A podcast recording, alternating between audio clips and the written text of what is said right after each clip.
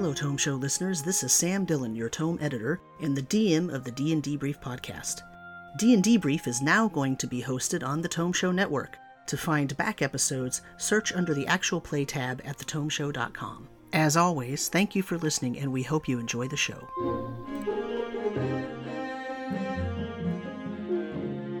This is the D&D Brief podcast and I am your GM Sam Dillon and I'm here with my players, Matthew. Hello. I'm playing tonight Konos Lendaf, uh, Sea Elf Warlock. And David. Hey, playing a, a bard, Axley, uh, who's a halfling. And Nina. Play Emerin Mestier and. Human cleric, right? Yes. We're still alive. And Karu. Hello. I'm playing Marcel Petitia Duran, who is a Lutrinian sorcerer. And we are starting this episode where we left off in the last one. No recap other than to tell you that they made it to the small crab island chain. Well, it's chain, it's only two islands. And they are here in the ruins. We have to get Karu's character, Marcel, to the island. It's true. I'm on the ship, aren't I? You are on the ship. But I think probably what happened is they have been gone long enough that maybe you are worried about them. Uh, so the question is do the other three of you want to send a signal of some sort, or do you want to go back to the boat to get uh, Marcel, or how do you want to deal with that? What's the distance from I guess where the island we're on back to the boat uh, versus back versus to the where the place where the standing stones are? I think if I remember correctly, it took you about thirty minutes to row from the ship to the shore. And you guys were heading to investigate the Standing So- stones. Yeah. So the current position right now is um, actually Konos is standing on the partially ruined wall of a building and looking to the north to an island that is, a, is at a slightly lower elevation than the island that they're on. And he is looking at a set of 10 standing stones. And they are made of some sort of dark stone. And they appear to have a sort of white cap on them. And on the top of the standing stones, there is an inscription that cannot be read from the distance that that everyone is at right now. And there are a few uh, figures in white robes in the center of that standing stone setup. So there are 10 standing stones making a roughly a circle, and the diameter of that is probably 20 to 25, maybe even 30 feet. It's hard to tell from this distance. So it's a relatively large circle, and these stones are relatively large, but the intricacy of the etchings and whatnot are hard to see from where you are. But there are definitely figures in white robes. They look very similar to the figure in the white robe that Axley saw when he first walked up. He saw the figure in the white robe who was leaning over something, and then a few moments later, he saw that it was a fish. And then that fish, uh, he caused an illusion to make that fish flop out of the, the creature's hands, and it sort of made a noise of some sort. It, it expressed an emotion uh, of frustration or anger or fear or just resignation that nothing can go right. And when he when it put its arms out, actually saw that it had crab claws instead of hands, human hands. Um, and then he went back to the group. That figure was wearing white robes, and the the group of figures that Konos is currently looking at are wearing very similar white robes. And how many figures are there that they saw? Right now, Konos is looking at four figures in white robes. Konos, can you see which side of that island would be best for us to approach, which would give us the most cover or ability to sneak up? Yeah, do I see a good way to approach without being seen? Well, you could all approach. The question is, do you want to go get Marcel first? Because you saw inscriptions on the top of the standing stones, and you saw that there is an etching in the middle of that area between the standing stones. Well, we, we'll have to uh, take the boat over to the other island anyway, right? It's, we're going to need the boat. So, So uh, best to the just go I- back to the boat. the island is not that far. You know, the two islands are so close together, you thought they were one island as you came up on them, remember? So it's not as if you have to hop in the boat and go 10 minutes to get to the northern island. It's only, you know, the, the, the sort of stream area that separates the two uh, islands is only about 10 feet. You could probably walk across it. But if the, the area that joins the two islands is a more of a gentle slope, maybe it's better to go around the back side of the island if it's steeper, because that'll give us more cover as we approach. In which case, the boat will be the best option. Then we can go back to the ship to get Marcel. hmm I mean, to be fair, I can also swim pretty fast because I am a Lutrinian. So if you guys signal me, I can I was gonna say, can kind of meet us- halfway so we don't spend that much time. I could also send uh, my familiar um, to swim back to the boat and um, and and bring Marcel and indicate Marcel needs to to come to that island. I don't know if that will be faster than us rowing back to the ship or not. What's the swim speed? Thirty feet uh, normal, sixty feet sixty feet dashing. Okay. Yeah, I mean, I don't. I think it would probably take Otto maybe 10 minutes to get back to the ship. Okay, let's why don't we do that, um, and then we can sc- uh, scout ahead and either either scout ahead or try to make a stealthy approach and do a little advanced uh, you know, get a get a little advanced information while we wait uh, for Marcel to come. Okay. Marcel, I'm assuming you have seen Otto, his familiar. Yes, he was with Otto when we first met at the tavern because he had him in a bucket. Yeah. I was also going to ask because Marcel has the ability to talk with small creatures. Would this familiar be considered a small, like, natural creature, even though he's also a familiar? Like, would I be able to understand octopus? Like, does he speak octopus? Does he speak octopus? Um, good, good question. Um, it's, I mean, it's a beast and a fey type, so it doesn't have any. It doesn't have any spoken languages. But it is a But- beast. Yes. Yeah. Okay, because the thing I do is I can speak to small and smaller beasts. Okay. In their like beast language. and it is small, so that would work. And I was just gonna Yeah. say, like, you know, have it point, you know, or like tug on you and say point, point towards that island. So I think that uh, probably Marcel would have no problem whatsoever understanding, uh, provided they recognized Otto. They would have no Yeah. problem understanding uh, what was being said. right, I love that Lutrinian ability, by the way. Yeah, I think for the future, we need to work out a signal, right? So that we can very easily. I was thinking the same thing. communicate on the ship. yeah, yeah. But I mean, in this case, it's okay because I can understand Otto, and he's like, "Hey, the guys need your help," and I'm like, "Okay, let's go." yeah. So, so in the meantime, I will basically go to the shore, open the bu- bucket, and tip tip the octopus into the water, and I'll say, uh, "Go, go swim, swim back to the boat as fast as you can." Uh, get the get the the otter folk, the Lutrinian Marcel, and tell them that they need to come to that other island and meet us there as fast as they can.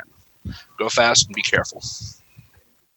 Okay, so ha- right. so that was a lot of detail uh, for for Otto. but I feel like I feel like uh, Otto can probably relay that information with no problem. So let's let's fast forward and let's find out how the three of you what the three of you are going to do before Marcel arrives. Which is what about twenty minutes? Uh, give or take, yeah, 20, 30 minutes. Depends on how how far Otto has to has to go to relay the message. You know, in terms of getting the point across. But that leaves thirty minutes for you trying to bide your time. right? So the question is, what are you going to do for that 30 minutes? I, I thought we could maybe just start heading back towards the beach where we'll meet them, right? Because Otto's got a scamper, like a direct line. How how is he going? A direct line back to the ocean and then to the ship? Uh, yeah, it's the the fastest, most direct uh, direct path possible. Mm-hmm. Yeah, so we could just follow his trail on the sand, and that way we'd be closer to the point in which they arrive on the shore. So you're only Unless there's about something you guys want to do here. I, I don't know if we've completely exhausted everything we wanted to examine at this ruin. you're only about 300 feet from the beach. Remember? So I mean, these islands are tiny, relatively speaking. So you're 300 feet from the beach, and the beach is only about you know 50, 60 feet wide. So, you know, Otto is going to have an easy time just getting right back to the ocean. But if you just walk right down on the beach, you are possibly risking uh, some of the those creatures on the other island seeing you. So But Marcel also doesn't know that those creatures are there, right? So right, correct. we want to make sure that Right. that there's not an ambush or an accidental encounter. okay. I also want to scout out like what they're doing though, because if they're performing some kind of ritual to like, I'm worried they're going to summon a giant crab, quite honestly, and we're going to have to fight said giant crab. So I would maybe one of us stays on the beach to guide Marcel when they get there, and the other two go to scout out the ritual. Okay. I was if we want to send one or two one person to scout. I mean, we send one person to scout, and I can cast invisibility so they can go unseen and see what they're doing. I like that. How long does that last? One hour.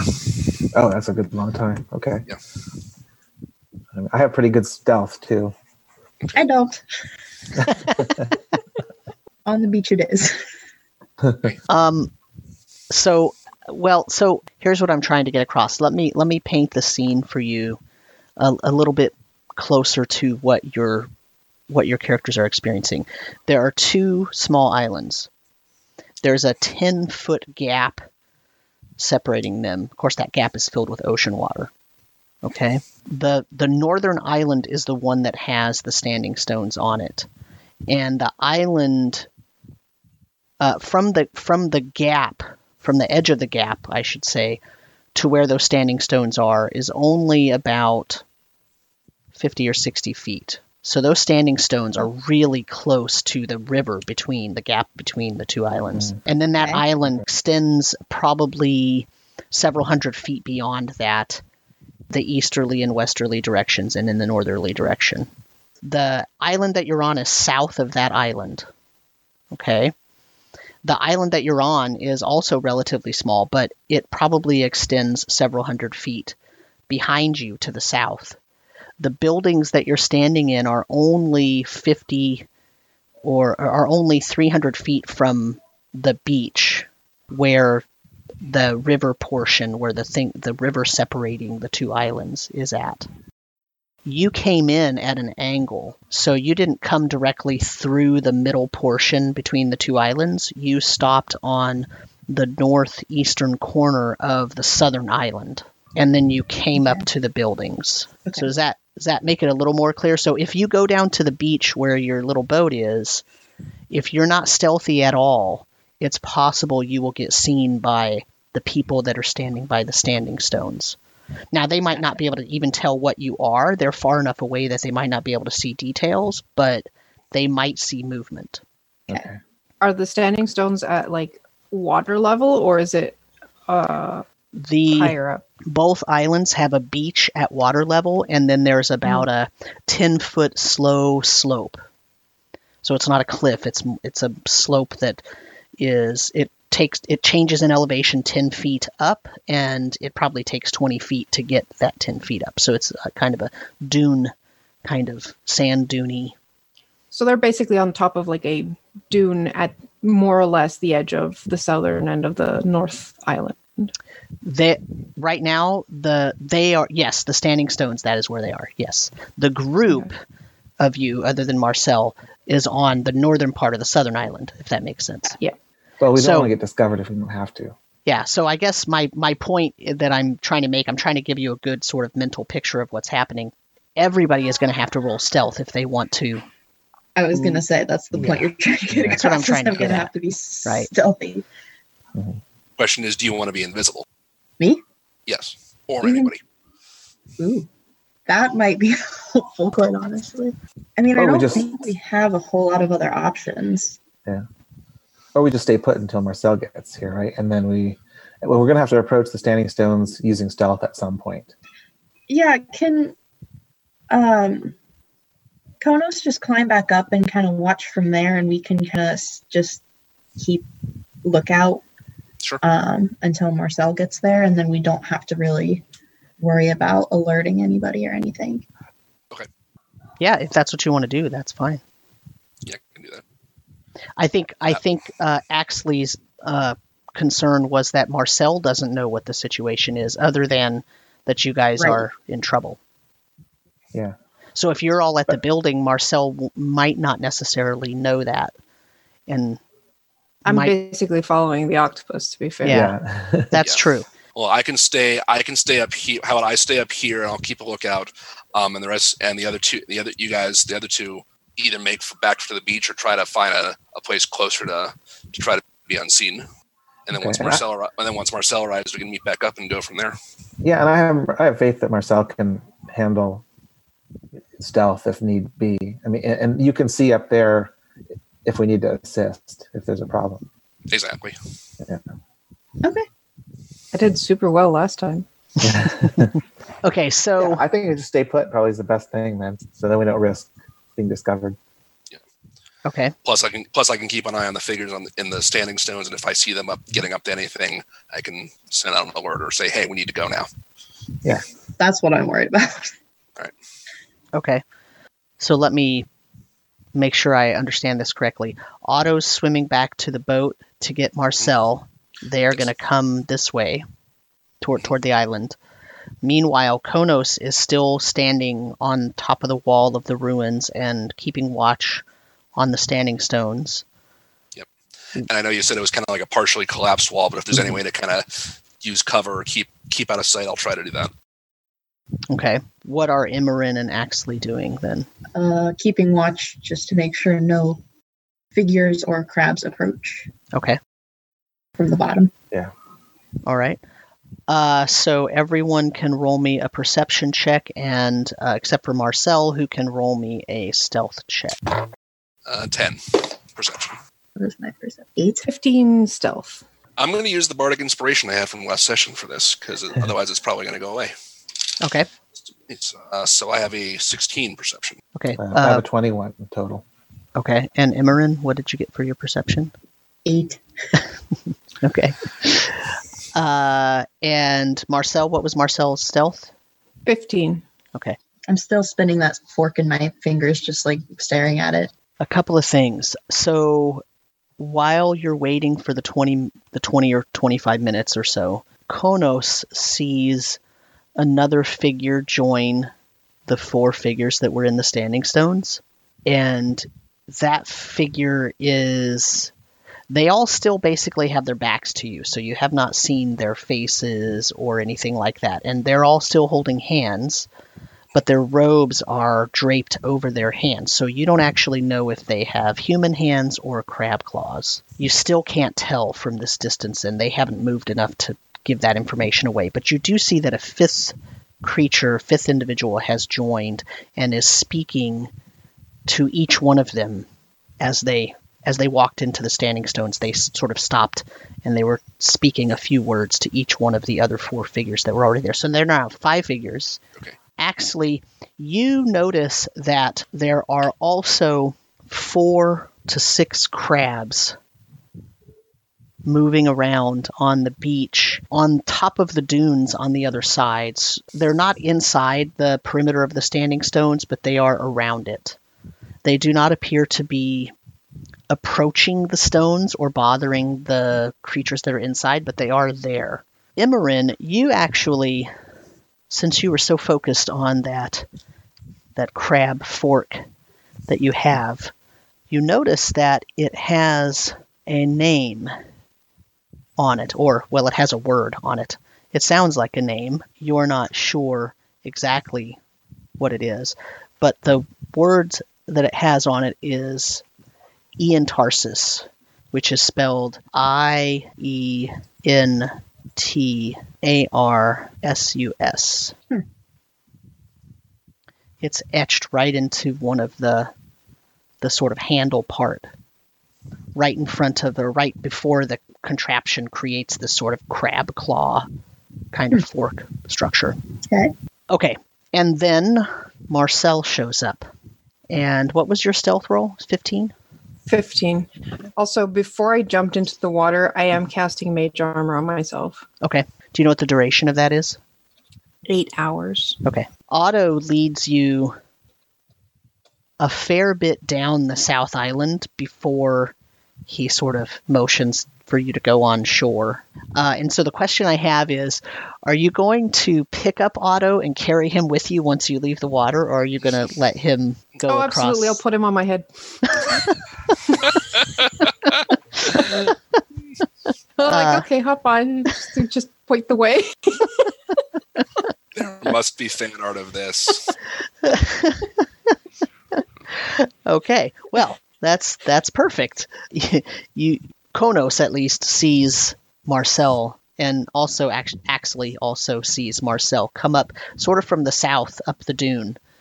Um, So Marcel is approaching from a, a direction that you guys did not come from before. You sort of came from the northern, and you arced around to get to the buildings, uh, and Marcel is coming from the south and then finally reaches your building. Marcel, what you see is a ruined structure that had two sort of main rooms, almost catty corner to each other, but they are so old and dilapidated that the, the walls that were made of stone have crumbled on almost all the corners are basically gone. Some of the walls are in half they, they've crumbled so much. The room, the room that they that uh, your comrades are standing in is about 20 feet by 20 feet, almost an exact square, but it has debris all over the floor.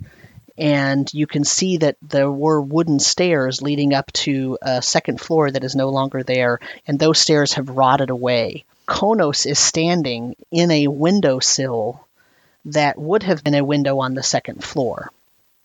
Uh, but there is no second floor. All of that is basically gone. You also see three crab shaped creatures, almost as if they were deflated and they're laying on the ground. And then you see a fourth one, and it is basically a thin husk of a crab shape and all in a pool around it is this nasty jelly like substance that it's pretty obvious to you came out of that creature. And then you Okay. see um, Imran and Axley standing, keeping watch, and Konos standing up on that second floor window. Ah, good, Marcel, you made it. Oh, in quick time too. There's something different about you. Did you change your hair? Yeah, I'm trying out this new look. I'll Very nautical. climb. I'll- I'll climb down and join everybody else. and say, "Well, thank you for bringing him back, and I'll snap my fingers, and he'll reappear back in the bucket. Nice. It looks like uh, there may be a ritual preparing to occur on the island or something, but there's reinforcements. Looks like another figure has joined, and there are now crabs on the shore. Could that be related to summoning more of these crab things? I would hazard to guess. Um, don't poke them, by the way. Don't do that. Um, yeah, I want to hear what they're saying. I want to hear if this is anything relating to what we already know about the Blue Plateau and what we've learned. Um, I want to see what the scrawling is on these pillars as well, so we can see what's actually going on. So I think we need to get a closer look. Okay, what's Oh. the best way to approach without drawing attention to ourselves? It's a really good question. Well, I think the three of us have decent stealth. Is, is that right? And then, and then Emerin, we can help her out maybe with a spell. Fair enough. Yeah, because if we if they're already working on some kind of ritual, we can't really stay for too long. Because I think if we try going around the long way, it's going to take us like another half an hour to do that. We and hopefully, if might not pre- have that time. yeah, and if they're preparing for ritual, hopefully their attention will be focused not on us as we approach. It might give us a, a They might. Crabs advantage. might be more alert. Yeah, they seem to be there for guard duty. I think. One thing we could do, and I know it's probably not a good idea, is to split up. But Marcel and I could try to maybe swim around and come in from another way, while actually in uh, Emerin try to go the, the land route. Well, are you good at swimming? Yes. Yeah, okay, uh, that's a possibility. I think that's fair. However, can we backtrack for a second? What's our main goal here? Aren't we supposed to be getting like a giant crab head? Yeah, we were supposed to find and kill a giant, uh, the giant crab that uh, Olgret had told us about. So, Right. ironically, when you were saying you were worried about them summoning a giant crab, that's exactly the thing we're here for. I know. That's kind of what I'm wondering if we should wait to see what they're actually doing before we interrupt or risk interrupting. Maybe, but if they do if they do summon anything or more help, it is going to be harder for us to take down. And if it happens that we stop them from doing the thing, we can always take these things back and say, "Hey, we cleared the islands. This is the only thing we found." Assuming I was gonna we don't s- find more. Do you think that'll be enough for Olgret to waive our fees, though? We're trying to get out of here. assuming we can convince him that we've managed to stop whatever's happening on this island, I think that would be fine. It might take more than just taking out these. We will have to discover what else there is to the north end of the island, of the uh, second island. Yes, very And we don't, and I don't think we've explored the other island, the, the South Island, all the way either. Okay. My concern is if we let them continue with this ritual, uh, things might get out of hand and we won't be able to take down whatever happens. Right. Yeah. What's the best way to interfere with a ritual in progress? Just attack those who are causing it. break their concentration. They you said they were holding hands. The four of them are holding hands, and the fifth one that entered came in and s- spoke to each of them. I would say make them stop holding hands. Mm-hmm. That might disrupt the ritual, whatever that is. Do you Which think we we can get like pretty close. can we cast another sleep spell on the crabs and then interrupt the ritual after that? We could do that, yeah. I say that's our best approach.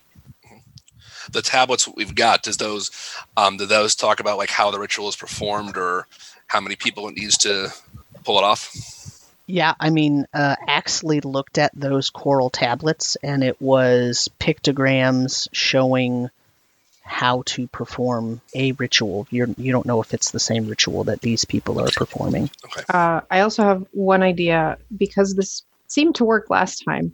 I have dancing lights. That's I can make Oh, glowing, floating lights to distract the crabs to either make them run away or towards the lights to figure out what it is so we Oh. can get them af- away from the main group and that way they'll be concentrating on something other than us and give us maybe an advantage on sneaking up on them that might work. Do you think your dancing lights would have the same effect on the robed figures if they are less than human? they're just dancing lights so i don't think it's going to necessarily distract them more than hey something's going on Fair enough. But when I Okay. used the dancing lights on the things we saw on the beach, they just turned tail and ran. Right. Um, so there's there's two options there. They'll either go investigate the lights or they'll run away from the lights, um, which might make it a bit difficult to where to position the lights depending on where we want them to go. But at least it'll distract them away from where they're currently at, and I can do that in a 120 feet away. So All right. So, actually, you and I stealth from the ground, and Konos and Marcel take to the sea and try and sneak around that way. Okay, that sounds good. And then uh, the invisibility would probably be good to cast on Emerin for the stealth. Okay. yes, i will So- do so Okay. Um, so I know that Axley cast a spell last time. Was that a cantrip that you cast? I can't remember. It, one was a cantrip, and then I cast the sleep, which was a level one. Okay. So how many spell slots do you have? I have remaining two uh, level ones and two level two. Okay. Um, and Konos, you did not cast a spell last time, correct? uh, actually i think I, I had cast armor of Agathys right before it's a right at the end of the session when it seemed like we were going to be headed right. towards the Sanding stones. So that's one. I'm and I'm using my second one now to turn Emerin invisible. Now, how how long is Armor of Agathys um, active? Uh, it's active for an hour, and I know we had been Okay. essentially waiting about what about a half hour for Marcel to Yep. to get It's- to us. it's so still that might active, that's stop fine. sometime. Okay. Yep. So yeah, so I'll cast uh, invisibility on Emerin, and when I do so, essentially she essentially just becomes like perfect camouflage for any surface that she's on or near. That's weird. Now, anything that you drop, Imran, suddenly becomes visible. Hey, So if you accidentally drop something or you throw something, that item is visible once it's no longer touching you. And as soon as you make an attack, your invisibility ends. got it. Okay. I'm gonna like tuck the fork in my pockets and make sure everything's like not gonna fall off. Okay. Now, Does she leave footprints in the sand when she's invisible? Yeah, she's still Yeah. she'll still leave footprints. She'll still make noise. It's just she can't be seen. Mm-hmm. So Okay. so a creature So- a creature with blind sight would recognize her tri- or with tremor sense would probably recognize her walking up. Wouldn't Absolutely. actually see her still, but they would know that something is there. And something with true sight would also see her. Mhm. So Okay. uh, n- no one is expecting these crabs to have true sight. So you know. so We're in bigger trouble if they can. so Konos and Marcel, you're you're going to go into the sea. How are you going to come up upon the standing stones? I th- I was planning on. I was thinking we could just circle around a little bit, um, um, kind of behind them, while Axley and Emerin take the more direct head-on approach. Okay. How are the crabs located around the the ritual site? They a- appear to be sort of um, milling around in the northwest sort of area. The standing stones make a rough circle or almost an oval, and they are kind of in the in the northwest area above that or north of that. So they're not. They're probably twenty feet from that top uh, topmost stone. All right, so they're on the opposite end of the ritual happening from where we're approaching. Correct. Um, I would suggest we go from the east at least, so we're farthest from that group, and basically just swim out just a bit to get to like kind of same level as where the uh, ritual is happening, and then come from from the east towards the ritual site. okay. So you're both going to come from the east, or one of you from the east and one from the west. Yeah, no, I'd say we go together. I don't Yeah, think we need to split each other that much. Yeah, Okay. And so, Axley, ha- what are you doing? Are you going to try to stealthily sneak us across? Are you going to go head on, or what are you what are you planning on? Yeah, I think we should favor to- more towards the side that they're swimming up, so we'll be closer to them. Okay. And Imran, you're just going to kind of follow Axley yep. since he can't follow you. Fair At least I'll be able to see she's there because of the footsteps. Okay. So I need a stealth roll from everyone. Moment of truth. Okay. Uh, can I give uh, Emerin another bardic inspiration die if she doesn't have hers? I think she still has one left. I don't still think she has it? used Okay. it. Yeah. Those last ten minutes. Yeah. Oh, Oh, that's true. not. They last 10 minutes. So you guys waited for Marcel 30 minutes. Yeah, I Yeah. can give her another one. Uh, when you do that, how are you doing it? Are you going to play a song? Yeah, just uh, I'll I'll do just a really low key flute song. Okay. Okay. You're going to make your stealth check with disadvantage Okay. because I'm I get it? I'm mean. Do we get any? Do Marcel and I get any kind of advantage for being underwater when we're swimming? Uh, your stealth check is for when you're out of the water, when you when you come out of the water. But when you're in the water, they will not see you. Okay. They're Well, that's an eight. Well, that's an eight on stealth. So oh, not a good start. okay. I got a seventeen. Excellent. Okay. Well, I got a one the first time around, but the second time around I got a seven. A little It's not going well, guys. And what is disadvantage? It means I roll. You roll two d20 and then you take the low one and then you add your modifier. Okay, so first roll is eleven. Next one is a six. Hmm. So let's see. Uh, plus my modifier, so twelve total. We're gonna be rolling initiative here soon. Best of intentions. overall. Yep. Well, that answers the question how you disrupt a ritual. Make a lot of noise. Apparently. All your stealth rolls. Yeah. So lucky for you guys, your DM rolled a one. oh, nice. Oh my god. They're they're ol' really, you know, they're really concentrated on the ritual. They are. They are. Uh, so you don't know I rolled a one, uh, but you also always just assume that you are being as stealthy as possible. So Konos and Marcel go into the water and uh, swim up a little bit and then come out of the water.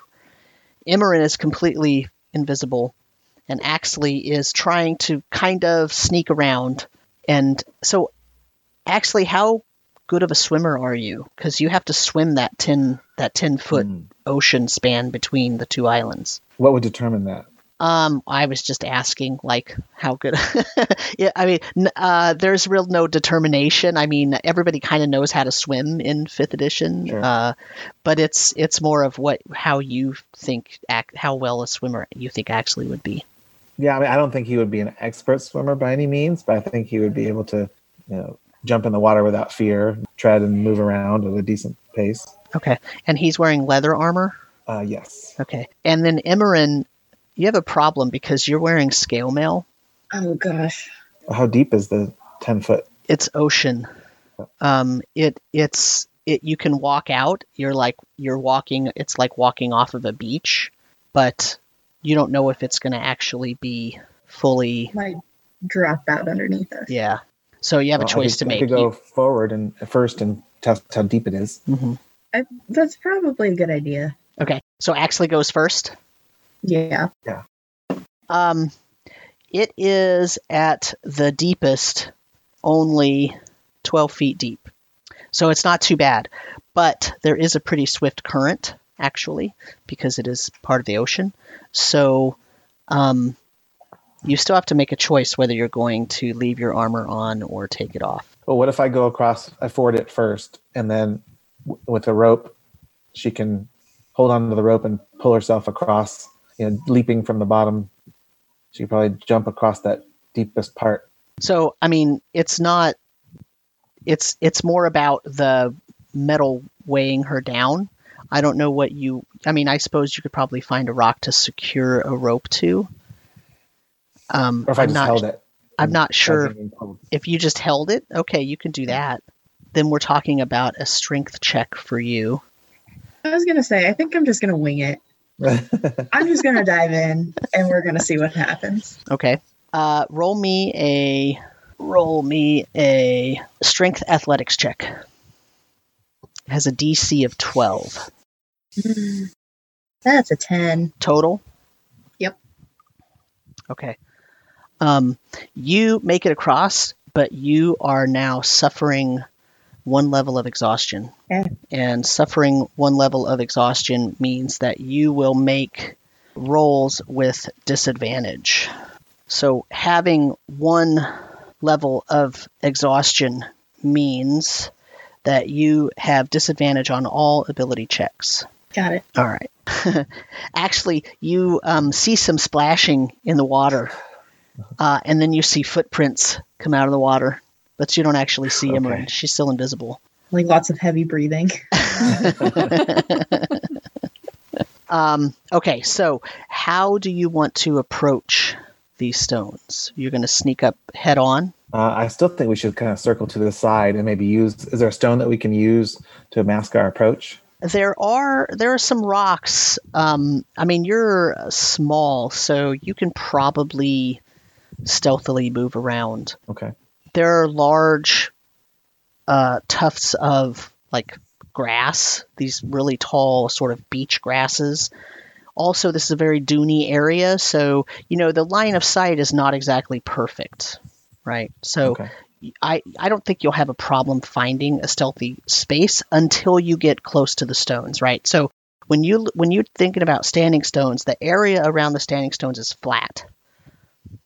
And it's a mm-hmm. 30 roughly, you know, 25 or 30 foot diameter set of stones here, and for probably 10 feet around 10 or 15 feet around those stones, there is no cover there because it's a built structure that was specifically put in this clearing. And So- the four figures that are holding hands are like in the center of that wider circle. Right, they're in the center of the stones themselves. So the stones make a roughly cir- circular pattern, and then there's 10 or 15 feet on on the outside of that that is also clear, and everything inside is clear, and the figures are inside the standing stones. inside the perimeter of the standing stones. And there was also something uh, etched into the ground where that standing stone, uh, where that setup was, that the group saw before the people were there. Okay. So I have an idea for disrupting them. I can cast Gust of Wind, which will f- make them have to do a strength saving throw or get pushed 15 feet away from me, hmm which will at the very least make them stumble and break their formation. Sure. If sure. even just one of them fails their strength saving throw. Um, it does affect everyone though, so that means anyone who wants to get in close can't as long as I've got gust of wind up. Okay, and I could also try and catch sleep and catch as many as possible. I would suggest keeping the sleep spell for the crabs. Because those are probably gonna come at us as soon as we start disrupting them. Mhm.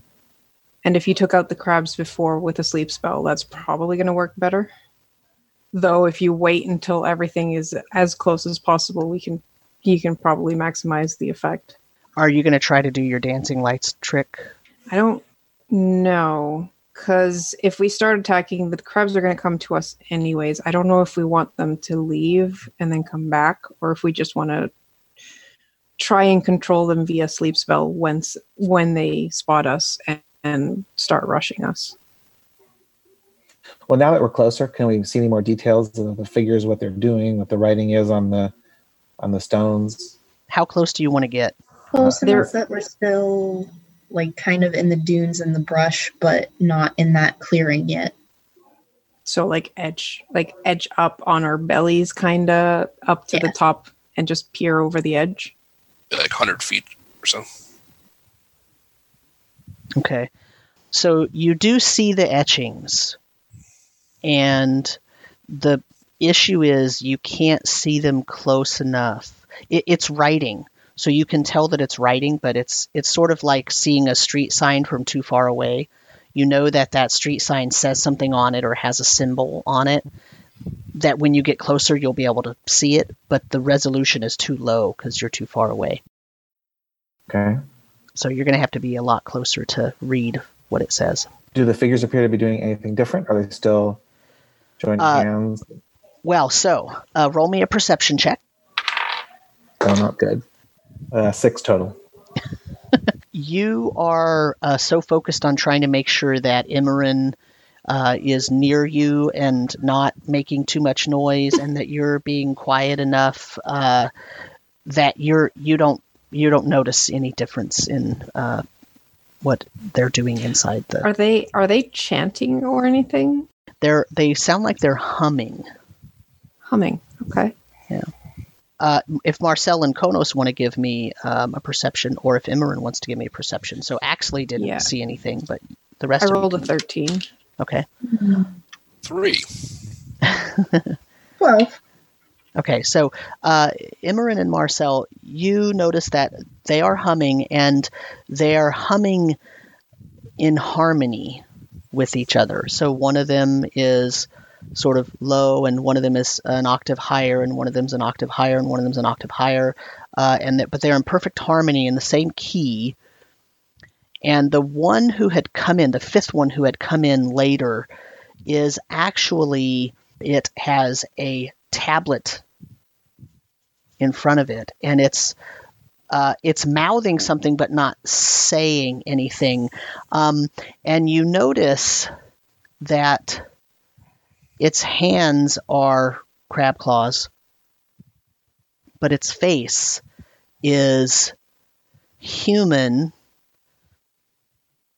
but it has it's almost like half of its face is partially half of its face is crab.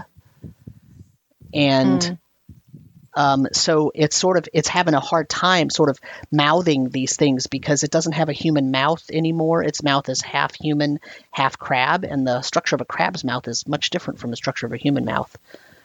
Uh, and so it's not actually saying words it's mouthing something and it's holding a piece of coral tablet with its claws. It's kind of precarious, actually, uh, almost as if this it's not used to holding it. It's having a hard time balancing the, the tablet on it uh, on its claws. Uh, and every once in a while, it glances up and looks at the other four that are there. Um, and you cannot see their faces yet. Their their uh, hoods are the cowls of their cloaks are down far enough that you don't see their faces, but you suspect they probably also are some kind of a weird crabby human mixture. This is so strange. Um, So are we going to disrupt get these guys? worried. Yeah, I think I'm starting to get worried if we let them continue that things could get Me really bad for us. And plus, that that that may be the missing tablet that we need.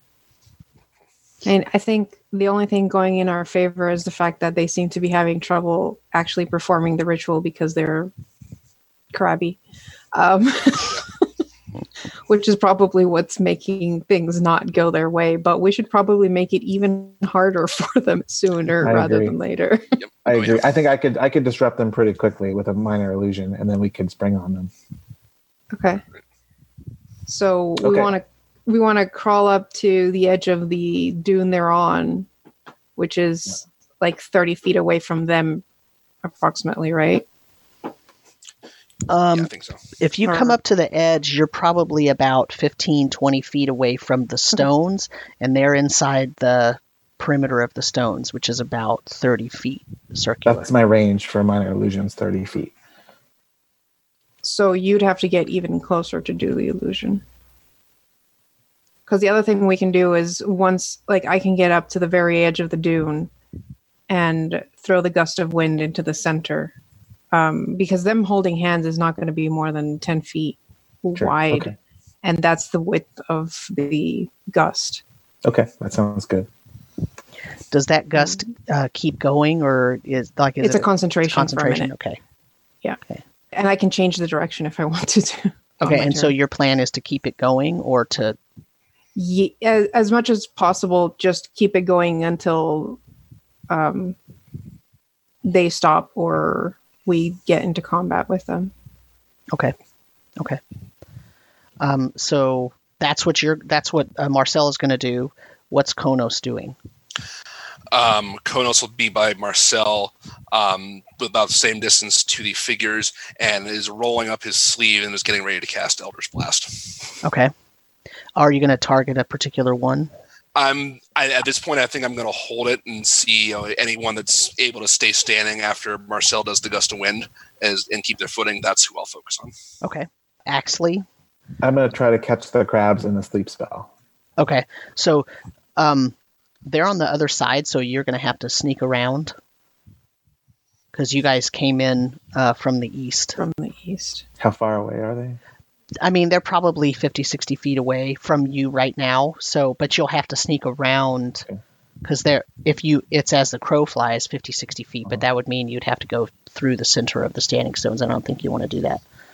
Okay, well, sleep has a 90 foot range. So Oh, just okay. So the thing is that uh, it's a cone. Is that a cone or what's the? It's just So- an area of effect. It's um, I I just pick a point within 90 feet, and then Oh, you pick an origin square. Foot. Okay. Yeah, yeah. Okay, yeah, that's fine with me. Okay, Imran, what are you doing? Um, I'm going to stay put um, and just kind of hold until something happens. Okay. So, uh, I mean, I'm assuming that you guys planned this before you snuck across. So, uh, are are you going to do it in order, or are you all three going to hit at the same time? So, is Marcel going to cast the wind spell at the same time Axley's casting the sleep spell at the same time that Konos is going to shoot off an Eldritch blast, or are you going to sort of do one thing, wait, do another thing, wait, do another thing, wait? I think the best uh, option is to have the gust of wind and the sleep spell happening at the same time since they're different targets. Um, and then we wait and see who stays put uh, for the Eldritch Blast to go off. Okay. And then in that case, I'm going to hold a thunder wave. Um, Okay. And kind of see who else is also standing. Okay. So Marcel, your gust of wind. What's the what's the? Is it a dexterity save or a strength save? Is a strength saving throw. Okay, and um, what's your spell save DC? 13. Strength with a DC 13. Okay. Uh, one failed. I'm doing the the four that are that are humming. Second one also failed. Third one succeeded. The fourth one failed. And now let me do the main one that's trying to read the tablet. Failed. So all but one of them failed. So what's Alright, the so- effect? Yeah, they get pushed 15 feet away from me in the same direction that the wind is going. Okay. How did you want to push the wind through the stones? I'll position myself between two of the stones and just have the gusts go through the stones basically towards the uh, other side. So, like, but from the south to the north, or from the east to the west? Or... I think we were all approaching from the east, so Okay. s- from the east towards the west. Okay. As you cast the gust of wind, oh, actually, Axley, go ahead and uh, roll your hit points for your sleep spell. Oh yeah. Okay. Five D eight. Roll high. Yes. Mm. roll high. 15 good so far 15 16 17 23 31 i believe which is my five Pretty good. Yeah. That's yeah, that's pretty good. yeah i got seven and two eights this is pretty good Three of the four crabs do that thing that you saw them do last time. They sort of, their legs straighten out, lifting them as high as possible off the ground. And they stand like that for about 10 seconds, almost as if they're listening for something. And then they sort of plop to the ground and, uh, and squish out as they go. And, but the fourth one does not. It's still sort of rummaging around, seemingly unnoticing what's happening. So here's what happens with the gust of wind the wind suddenly rushes through the set of standing stones, and three of the four that were holding hands are ripped apart from each other.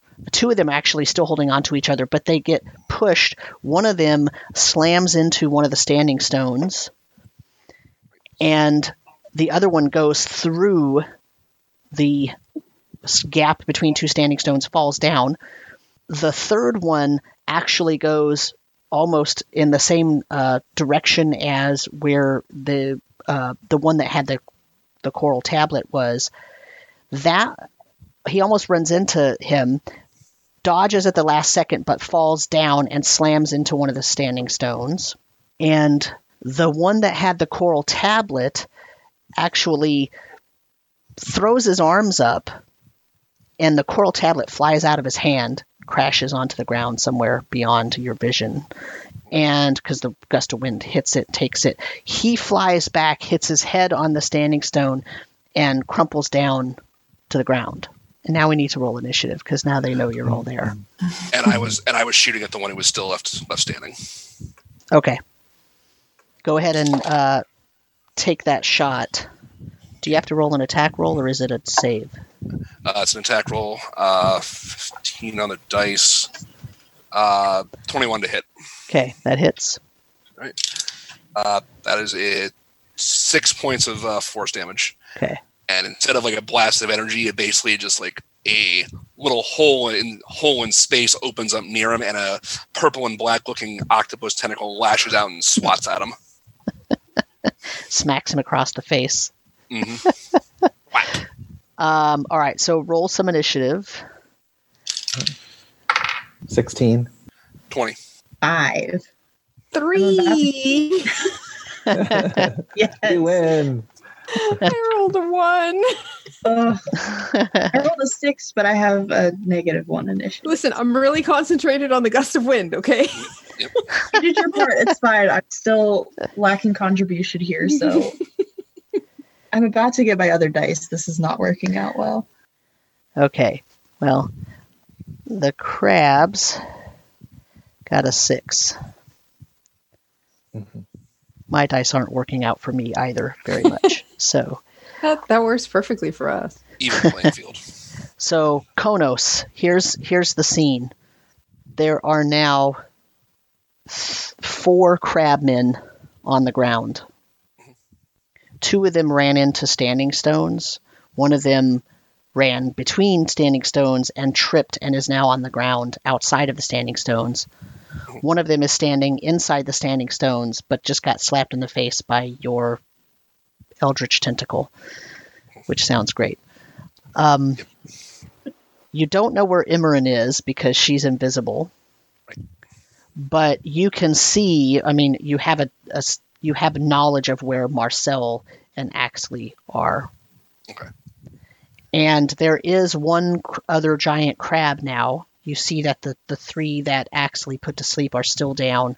There is one now that is walking toward the individual that fell outside of the standing stones.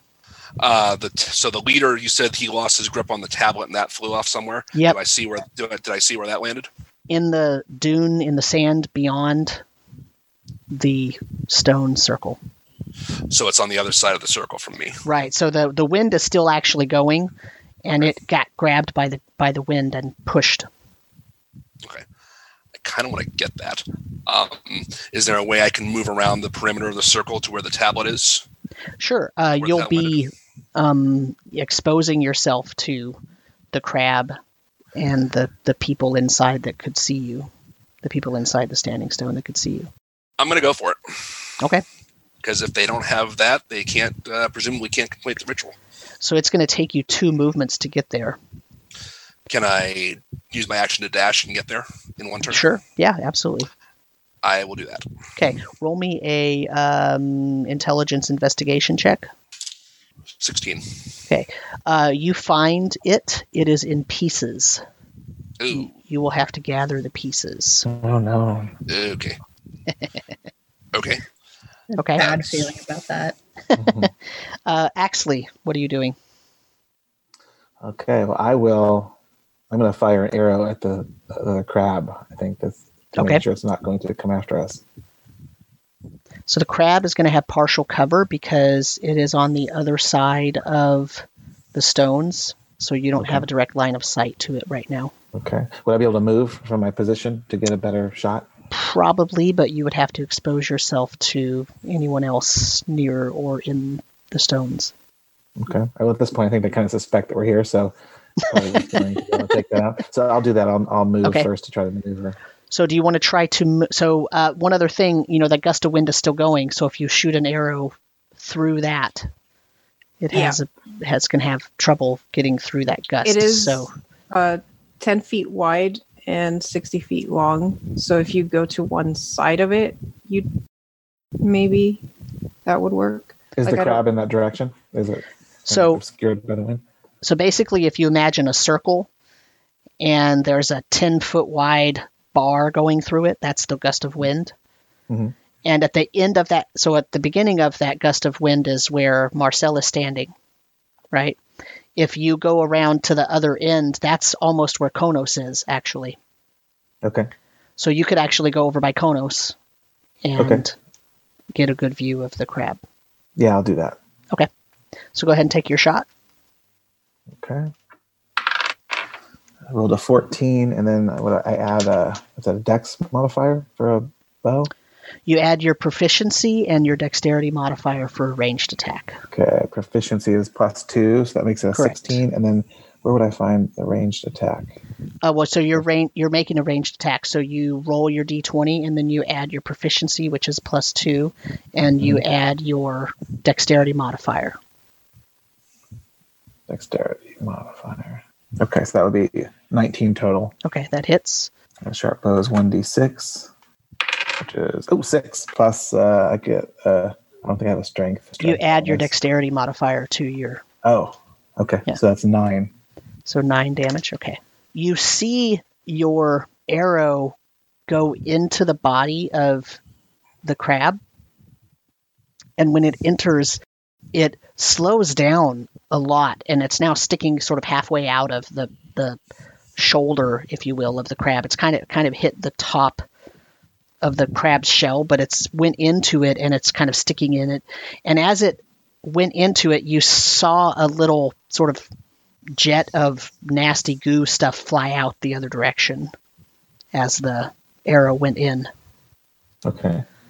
And then anything else? Do you have a bonus action or anything that you want to do? Yeah, I don't think I have any Okay. good bonus action spells, so no.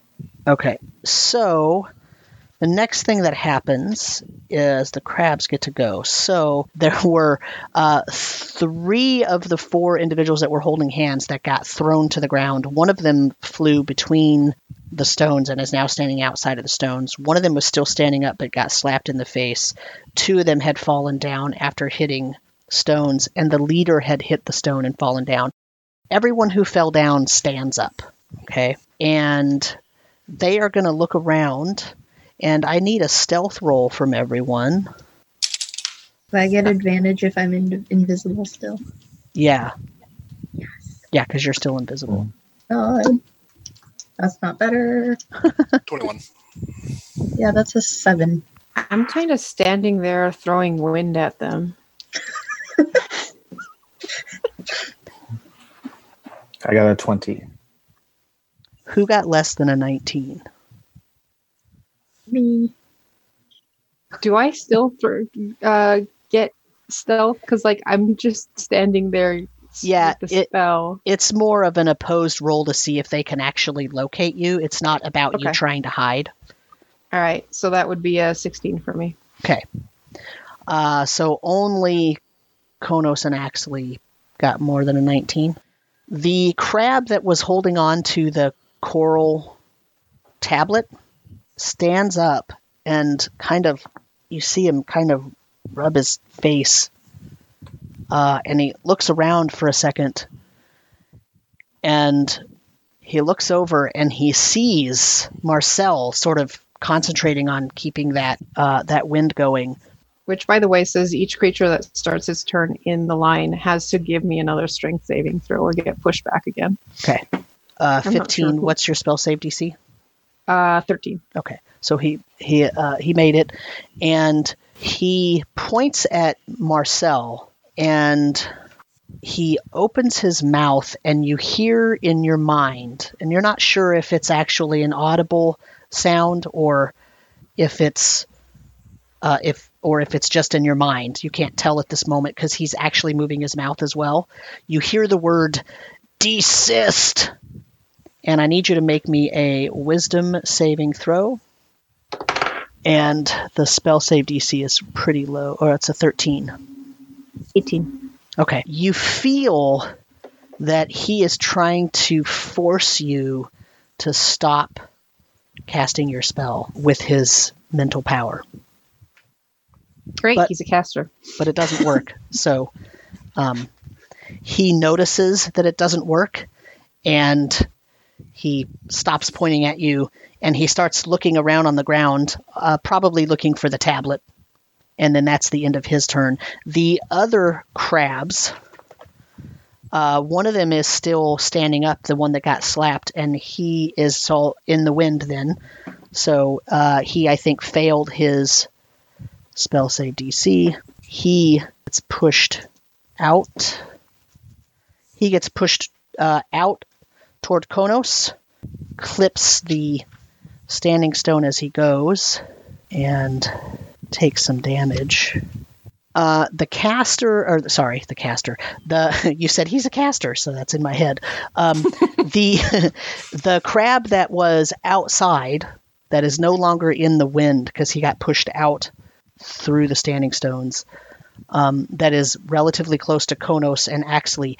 He stands up and he approaches them.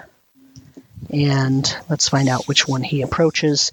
He approaches Konos and he holds his arms up, and you see that he has crab claws as hands. And he makes uh, a motion as if he's going to try to clamp your arm in his crab claw. And I rolled a 17. What's your AC? 15. It hits, and he takes 10 cold damage Okay.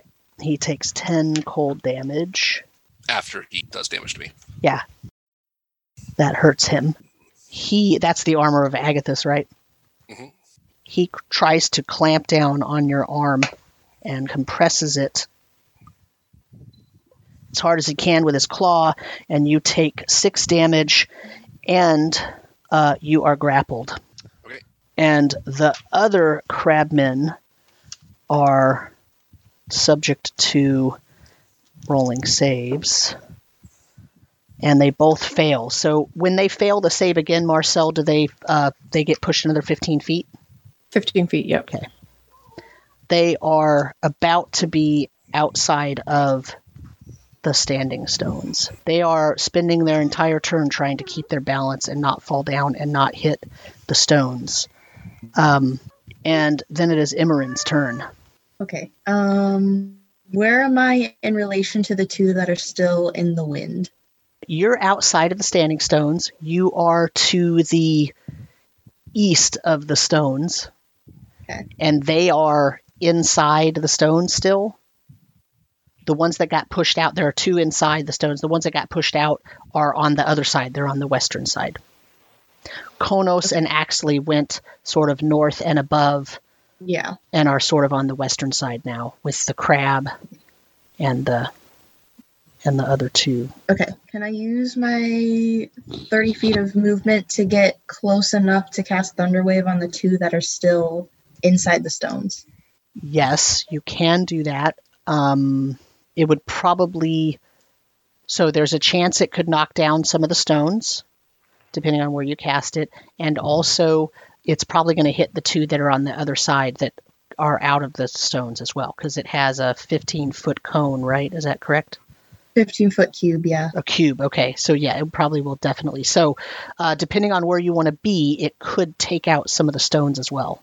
Can I just be like in between the stones enough that it wouldn't? So you can stand in between the stones on one side, say on the eastern side. Yeah, so you could probably do a 15 foot square inside the diameter. Yeah. I was thinking if you wanted to hit as many people as possible, you could actually position yourself so that you hit all four four of the five of them. But if you want to just hit the two that are inside, that's fine too. Um. Yeah, I think I'm just going to go with the two that are inside currently, so I don't damage any of the standing stones. Okay. So you're going for two that are inside, or the three that are inside? Sorry, there's three inside. There's the two regular ones and the leader guy. And Oh, then there's Can I hit all three of those? yeah, you could try to hit all three of those. And there's two outside that are not the leader guy. Okay. So uh, I believe that's a dexterity save that they have to make. Is that correct? Um, Constitution. Constitution save. Okay. Okay. So the two uh, regular non-caster crabmen. The first one uh, rolled an eight. What's your spell save DC? 12. Okay, it failed, and the second one rolled a 13, so it made it. And then here's the leader guy, uh, 18. So one of them totally failed. So go ahead and uh, roll me the damage. 9. Okay. All right. So, and then the other two take half, and then it pushes them 10 feet. Is that correct? Yes. We're just shoving these guys all over the place. It's fine. Okay. The caster once again gets pushed back into the stone that he's standing in front of. He is not happy about that. and the other two get knocked to the ground and pushed to the edge of where they're almost outside of the standing stones. Okay. And then it is Marcel's turn. Can I use a bonus action? Sure, absolutely, yes. What would you like to Um, do? How far away currently is um, Konos? Um, how long was the gust of wind, Marcel? 60 feet. Okay, so Konos is outside of that range. Okay. So Konos is probably about 30, 40 feet from you, maybe. What what is it that you want to do? Uh, spiritual weapon. I want to cast something over there so I can maybe hit the one that's grappling him. Okay, what's the range on that? 60 feet. And you can cast it as a bonus action. Yes. Um, and I think you have to concentrate on that, correct? After No. no, you don't. Nope. Nope. That's cool. That's why I love that spell. Yep. Spiritual weapon is the best. I am a fan of it so far. this is the first time using it. I only have a handful of spells, and I already have two that require concentration. Um, so, uh, okay, what form do you want your spiritual weapon to take? That's a good question. So you are the Lightning Queen, right? I was gonna say, can I just make it like a big lightning bolt? Absolutely. I don't see why not. That sounds awesome. What color is it? It is like a blinding whitish yellow. Okay. There is a humongous natural lightning bolt that appears right next to Konos. That's not terrifying. it gets an attack when it summons, doesn't it? I think so. I'm reading it right now. Uh, yes, you make a spell attack, a melee spell attack against a creature within five feet of the weapon. Ooh. It will take force damage equal to 1d8 plus your spell casting. But I'm going to change it. It's not going to take force damage, it's going to take lightning damage Nice. because your spiritual weapon is a lightning rod. Nice. Nice. Uh, so uh, roll me a spell attack, and this is on. Are you are you attacking the crab or the crab man that's holding on to Konos? The crab man that's holding on to Konos. Okay, go ahead and roll me a spell attack for that. Ten. Is that what you rolled, or is that your everything Uh, I rolled an eight plus a two is a ten. So your spell attack should be your proficiency plus your spell ability Oh. modifier. So I have a two spell casting ability modifier, so plus another two for proficiency. Correct. You're always proficient casting your own spells. Okay. And twelve. Okay. Well, then that hits. Didn't hit with a 10, see. Uh, okay, so um, that was the one that just got burned with the armor as well. How much damage does it do? Um. 1d8 plus 1d8. your spell casting ability modifier. Go ahead and roll me the damage. That is a five. Okay. Konos, you're standing there with the big creature with your arm in its claw, and all of a sudden, a giant lightning bolt comes down and goes and hits the thing right in the shoulder, and it like seizes up and it's shocked for a moment, and it goes ah, uh, but it does not die. Okay. But that was fantastic. Uh, Marcel, you see that as well. and also, by the way, for everyone, uh, you didn't know where Imran was until all of a sudden right. she showed up and cast Thunderwave, knocking down the people in the in between the stones, and then made a lightning bolt appear next to Konos. I'm liking being a, a Tempest cleric.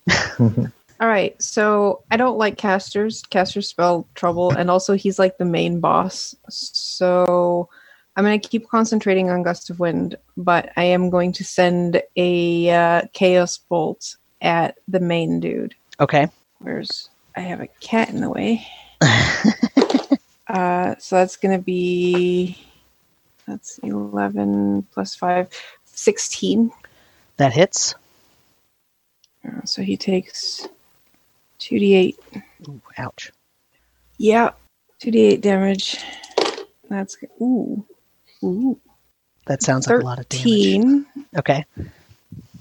And I rolled an eight and a five, so we'll make that thunder damage. Uh, sorry, lightning damage. Okay. I sense a motif here. I actually only get to choose between the two numbers I rolled to for the Ah, damage type, but I okay. happen to roll an eight and a five, which is lightning and thunder. So I was like, okay, fun, lightning it is. Nice. uh, he also gets shocked all of a sudden uh, with a giant lightning bolt.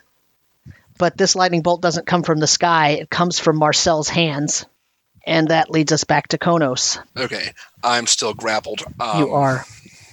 You can escape with uh, either an acrobatics or an athletics check. The DC is 12. Okay. Uh, yeah, I will try to escape from the grapple. Uh, I rolled exactly a 12 ath- uh, Okay. acrobatics. So you wrench your arm out of the crab's claw. What else are you going to do? Uh, is that an action? That is your movement. Oh, okay. Um, okay. Um, If I attack him adjacent with Eldritch Blast, I'm a dis- I'm a disadvantage, right? Yes, because you're in melee. Okay, I'm gonna go for it. I'm just, Okay. I, th- I think I can hit him with this even a disadvantage. Well, that negates a twenty, and I wound up getting an eleven. Okay. Uh, that still hits. Oh, okay. Um, fourteen force damage. Okay. You. How does that look when you do that force damage? Like if an outsider was watching that, what would they see? Um, so again, kind of same as before. Um, a like the sort of purple black tentacle pops out of it materializes in thin air and just swats the guy or like grab maybe grabs him and throws him against something. Uh, okay, so that smacks out, and it basically breaks. It it does one of those uh, movie style scenes where the you know where somebody sort of takes a person's head and snaps it to the side real quick to break their neck. It does that kind of thing Okay. and the creature drops to the ground. And as it drops to the ground, it sort of does that thing the crabs did. It sort of deflates a little bit, not as much as the crabs, but it deflates uh, almost as if it's desiccating and shrinking. And as it does so, there's this goopy, bluish, nasty stuff that starts leaking out of that creature. And it is uh, obviously dead. Okay. Um, and then Axley gets a turn. So what's going on with the main guy? So, electrocuted. so here's what's happening. Uh, the main guy got pushed back by a gust of wind, not fell down, stood up, got pushed back again, stood up. His oh his coral uh, tablet flew out of his hand. Then he got hit by a, a chaos bolt from Marcel, which looked like a giant lightning bolt uh, coming out from the side and knocking into him. He had attempted to do something. You're not really sure what it was. All you saw was he pointed at Marcel. Um, the other crab people, two of them are inside the standing stones right now. Two of them are outside, but one of them just died. There's also a regular crab outside uh, near you in Konos. So right now, in your uh, general area is one crab, and then the standing stones. If you want to get access to the other three people, you have to go inside the standing stones. Or actually, I take it back. There is one per, one more crab person outside of the standing stones. Am I within 60 feet of the, the main spellcaster? He is inside the standing stones, so you are within 60 feet of him, but you can't see him. He, there's a stone literally right in between you and him. Okay. Um, so how would it work if I want to cast Dissonant Whispers on him? Do I need to physically see him? Or does he just have to be within the range? Um, let me find out. It looks like you don't have to be in visual range, but they have to be able to hear it. Within 60 feet. Well, how does that work? Because I'm supposed to whisper it. So how do they hear? Well, it's, I mean. I th- it's magic. So basically, it's like Yeah. you whispering it into your hand and sending it off uh, into the air, and and that's going to that go towards your one target because only one person hears it. Yeah. Okay. All right. That's fine. I'll cast that then. It's like casting message, but painfully. Yeah. Um, let's see. He has to make a wisdom saving throw. Okay, here we go. Uh, 15. What's your spell save DC? Okay. Uh, 13. Okay, so so it's still going to take. He takes half damage. So roll 3d6. Eight total. So he takes half of that. Okay, so he takes four, and he. You see him. Well, actually, doesn't see him. Everybody who can see him sees him sort of put his hands to the sides of his head and kind of go ah. Um, but he doesn't. He doesn't move. He just kind of freezes there like that because he doesn't have to run away. Um, and then it is the crab's turn. So the giant crab and the crab man that are outside of the standing stones are uh, the crab is going to attack Konos, and the crab man is going to attack Axley. So uh, the crab man walks up and tries to grab Axley's arm just like it grabbed Konos' arm, and probably misses. That is a nine. I'm sure that does not beat your AC. Uh, no, AC is 13. Okay, so Axley dodges out of the way, and the crab attacks Konos, and also probably misses. Uh, that's a 12. What's your AC, Konos? 15. Okay. Uh, so those two come up and they sort of flail as they uh, move things of move things around and try to hit you with their claws, and it's pretty obvious that they're kind of not uh, more normally moving. They're sort of not as competent as you might expect them to be. If you were facing a, you know, they, they move kind of slow and stilted. It's almost as if they can't control their bodies very well. Um, and then there are the main guy and then two of the crab people inside. The main guy is going to. Hmm, he's mad now. Is he still within the gust of wind? He is, yeah. I got to make a save. Uh, No wonder 15. he's mad. Uh, 15 saves. Okay, yeah, he's pre- he's uh, pretty solid on his feet at this point. He is going to point at Marcel again, and this time I think you're going to have to make a Wisdom save again. Yes, please make me a Wisdom saving throw uh, with a spell save DC of 13. 18 again. Ugh. Okay. Uh, he obviously is attempting to cast something and does not succeed, but then I like this dice. next next to you a large blue crab claw seems to come from nowhere and attack you and that is a 13 versus AC. What's Marcel's AC? 15. Okay. Uh, you dodge because you have some kind of weird, uh, amazing ability I would to. say it was the mage armor because my normal AC is 12. oh, Mage armor brings it to 15. There you so go. it's the mage armor that's it's the mage it. armor. So the crab claw, then maybe it hit you, but it actually, you know, Bounces off. bounces the- off. It doesn't actually have an effect on you, uh, but it's still hanging there in midair, just this giant blue crab claw. Great.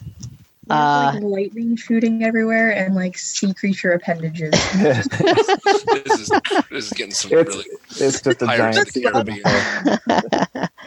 and uh, the other two there's there are two other regular crabmen they have to make saves uh, oh, they both fail their saves they are now they've fallen down again they tried to stand up but they're in the gust of wind so they've fallen down they're now crouching down uh, inside the they're trying to get out of the gust and they're crouching down um, on the ground sort of behind some of the standing stones. And then it is Imran's turn. Okay. Um, do I have to cross through the gust of wind to get to the caster? Yes, because the caster is still in the gust of wind. Oh, oh, yeah, that's right. Okay. Um, well, I guess firstly I can move my spiritual weapon. Um, I'm gonna attack the crab that's attacking Axley. So if I can move that over there to attack that one. You can move over there. You go you know, if you go around, so you're not going to stay in the stones. I think she meant spiritual. My weapon. spiritual weapon. Oh, oh, oh. that? Uh, yeah, you you can do that. Okay, so make me an attack. That is another 12.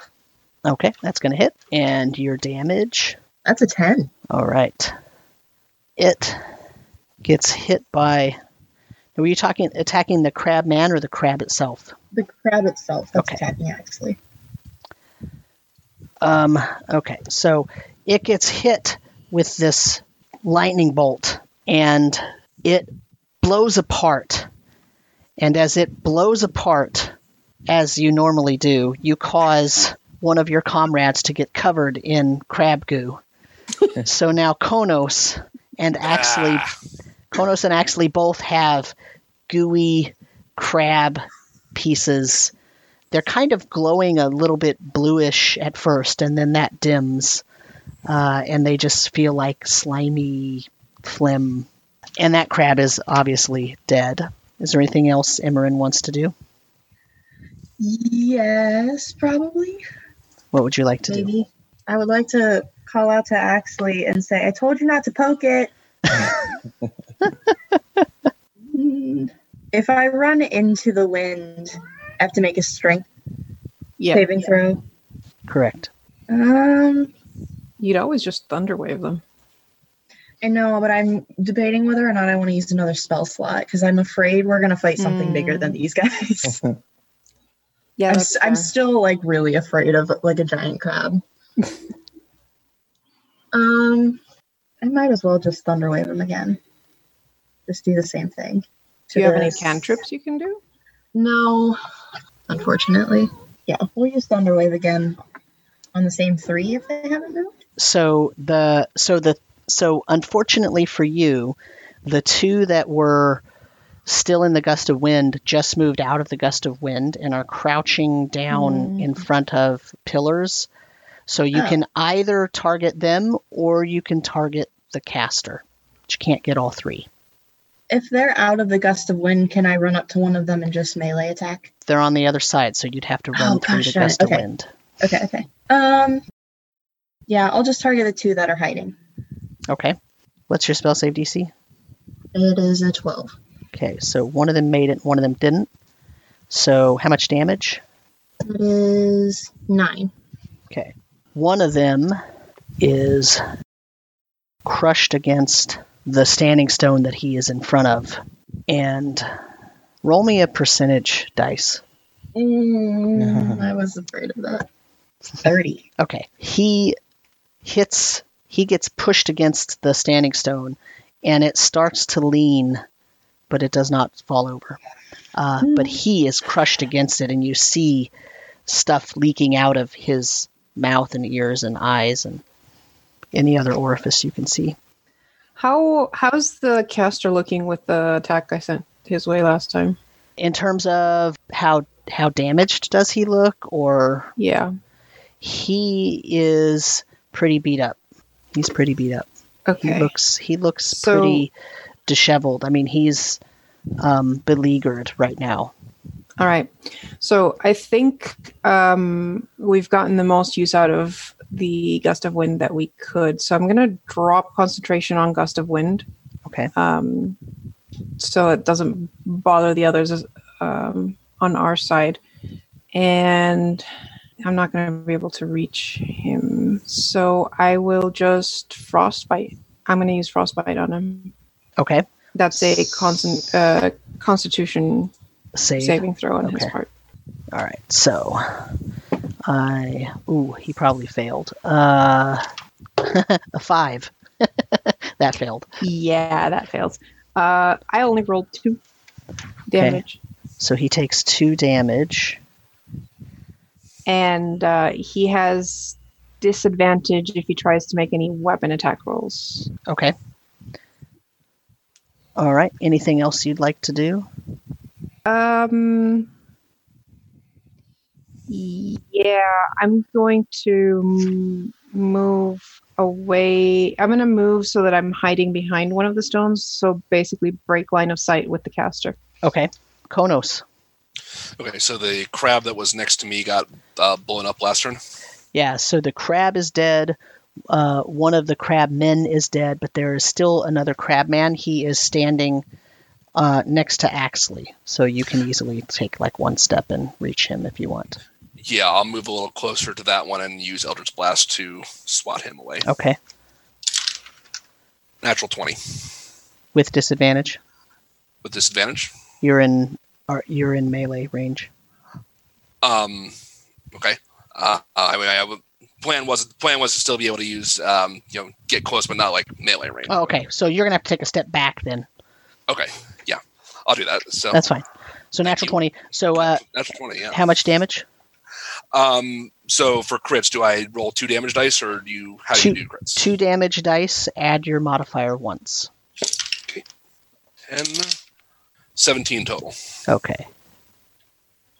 Does that mean it does double damage effectively, or a chance to do double? Right. So, Axley, I hope you weren't planning on having clean clothes for Oh, oh dear. very long uh, because this crabman also explodes out and leaves a bunch of bluish goop on you uh, before it fades away, falls down and desiccates, and everything else leaks out of it.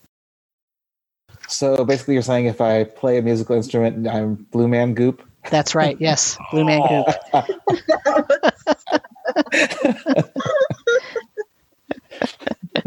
If you can find the island of Las Vegas, you're going to be a very rich That's halfling. uh, so, Axley, uh, unless Konos has something else, Uh, no. Okay. Axley, what would you like to do? There are now no So- immediate threats around you. Every all the immediate threats are inside the standing stones. Yes, and the leader is still in there. Right? He is still in there, and one other crabman is alive in there, crouched Okay. down. Uh, I'm just going to shoot an arrow then at the leader, since the, the the wind is no longer going. Okay, you'll have to move to a place where you're in between two of the standing stones so that you can actually get a good shot off. There's a stone in between you and him right now. Okay, yeah, I'll move. Okay, roll me an attack roll. Oh, eight plus uh, proficiency bonus makes it ten, and then plus dexterity thirteen. Okay, that hits. Okay, Barely. barely. And what's it? uh, One d six. Ooh, six again. Plus Plus your dexterity modifier. plus three, nine. Okay. Um, Axley steps into a gap. Imran, you see this. You see Axley step into a gap between two of the standing stones. Turn his bow toward the leader who had who is now looking for Marcel because Marcel moved. And Axley shoots an arrow and it goes right into the eye socket of the caster's left eye. And it, he I'm gonna, I'm gonna shoot my bow holding it horizontal gangsta style. he crumples to the ground. Turn it sideways. he does not explode out or leak goop. There is only one more left, and it is cowering and sort of uh, taking the fetal position as it sits in front of uh, the standing stone. It technically is the crab's turn, but it's literally doing nothing else.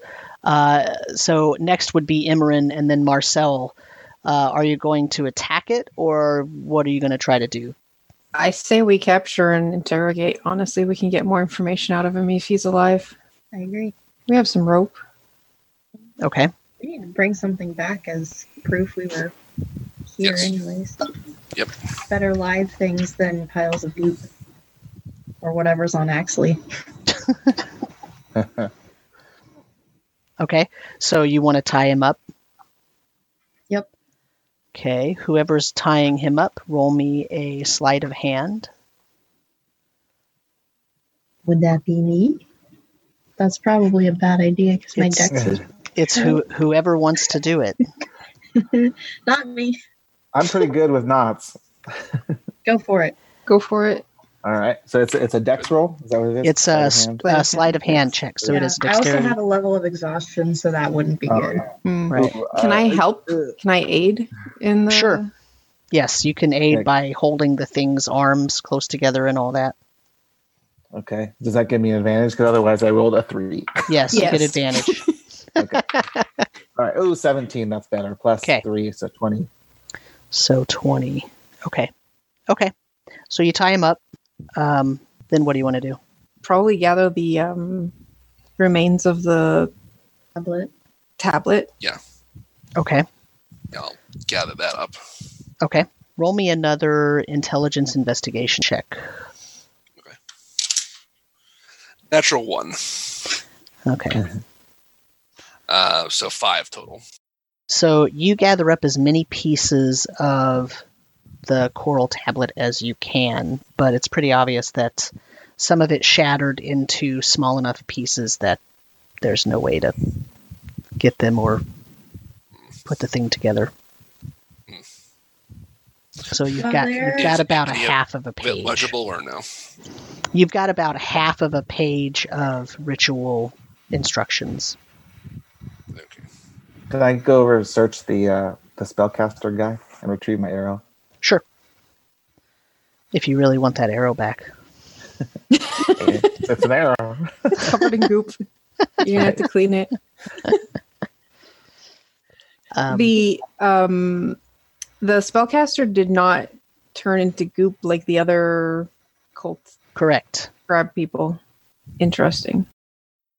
So while they're all kind of off doing their thing, um, can I like get a good look at the guy that we captured?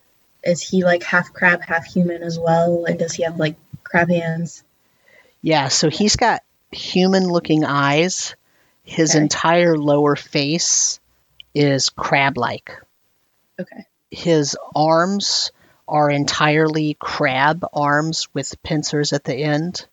Mm-hmm. His torso is human. His legs are sort of in the middle between human and crab. Like they're like his lower legs and his knees are starting to get these weird chitinous uh, plating pieces starting to cover them. Okay. Uh, it's it's like it's not like his skin is turning into it. It's more like his skin is growing another set of layers of this stuff. Um, can I kind of crouch down and like gauge? Is he just like absolutely terrified at this point in time? Uh, you can roll me a wisdom insight check. Mm, nine. Um, he's afraid, but Okay. you you can't tell if he's afraid of you, of the situation, of Right. being half crab, half man. Of yeah, Um, like I said, I'm gonna crouch down. I'm gonna kind of just look at him for a second and ask, "Can you understand what I'm saying?" To make a uh, reaction. he sort of nods yes. He doesn't say anything. Can you speak? He opens his mouth, but it's like crab That's what I was afraid of. palps, so no human voice comes out. Are they Yeah. crab like enough that it's like beast crab, or is it something so in the middle that It's it's his face is in the middle, but you don't know about his mouth parts. You could try your beast talk. yeah, I want to like get close and try like using the clicking that crabs would use and see if that like if he can talk mm-hmm. that way. Okay. He can give you some rudimentary responses. Like it's obvious he understands that you're trying to communicate with him. Okay. Would you like so we're gonna to- have to keep things very simple Very simple. in terms of answers. right. Um, you guys have any questions for him? I might. I've got a couple, and I might be able to help communicate with him more directly as well. Um, let's ask him who he is to start with. He uh, he's obviously agitated by that question and he tries to make a sound, but all that comes out is random clicking. I'm going to use Awaken Mind to try to communicate with him telepathically. Okay. And so I'll say to him, Don't be afraid. We're not going to hurt you. Can you tell us who you are? Can you tell So- me who you are? Are are you lying to him or are you telling him the truth? I'm I'm being truthful. I don't intend to hurt him. Okay. Now, awakened mind, does he have to? What are, what are the requirements of that in terms of who you're communicating with? Uh, he it lets me communicate telepathically uh, with any creature within 30 feet of you that I can see it as long as it understands any language. Okay. What language are you speaking to it? I'll start with common if I might shift to Aquan if it seems like he's not able to understand that. Okay. Uh, and so, what do you say? You say, "Don't don't worry, we're not going to hurt you." And then what? Yeah. And then can can you tell me who you are? Now, if he thinks something, does does that go to you? Is that how that works? Uh, yeah, and I'll explain to everybody. So I can communicate telepathically, as Marcel knows, um, and I'm going to try to to have a more direct conversation with our with this person, and we'll try to I'll try to get some more information out of him and see what he can tell us. So, and I'll interpret as best I can. And I'll so essentially as I'm I'm essentially speaking in com- let's do this. I'll speak in common and I'll use communicate telepathically with him at the same time, just so everybody, you know, the rest of the group can hear what I'm asking him. Okay.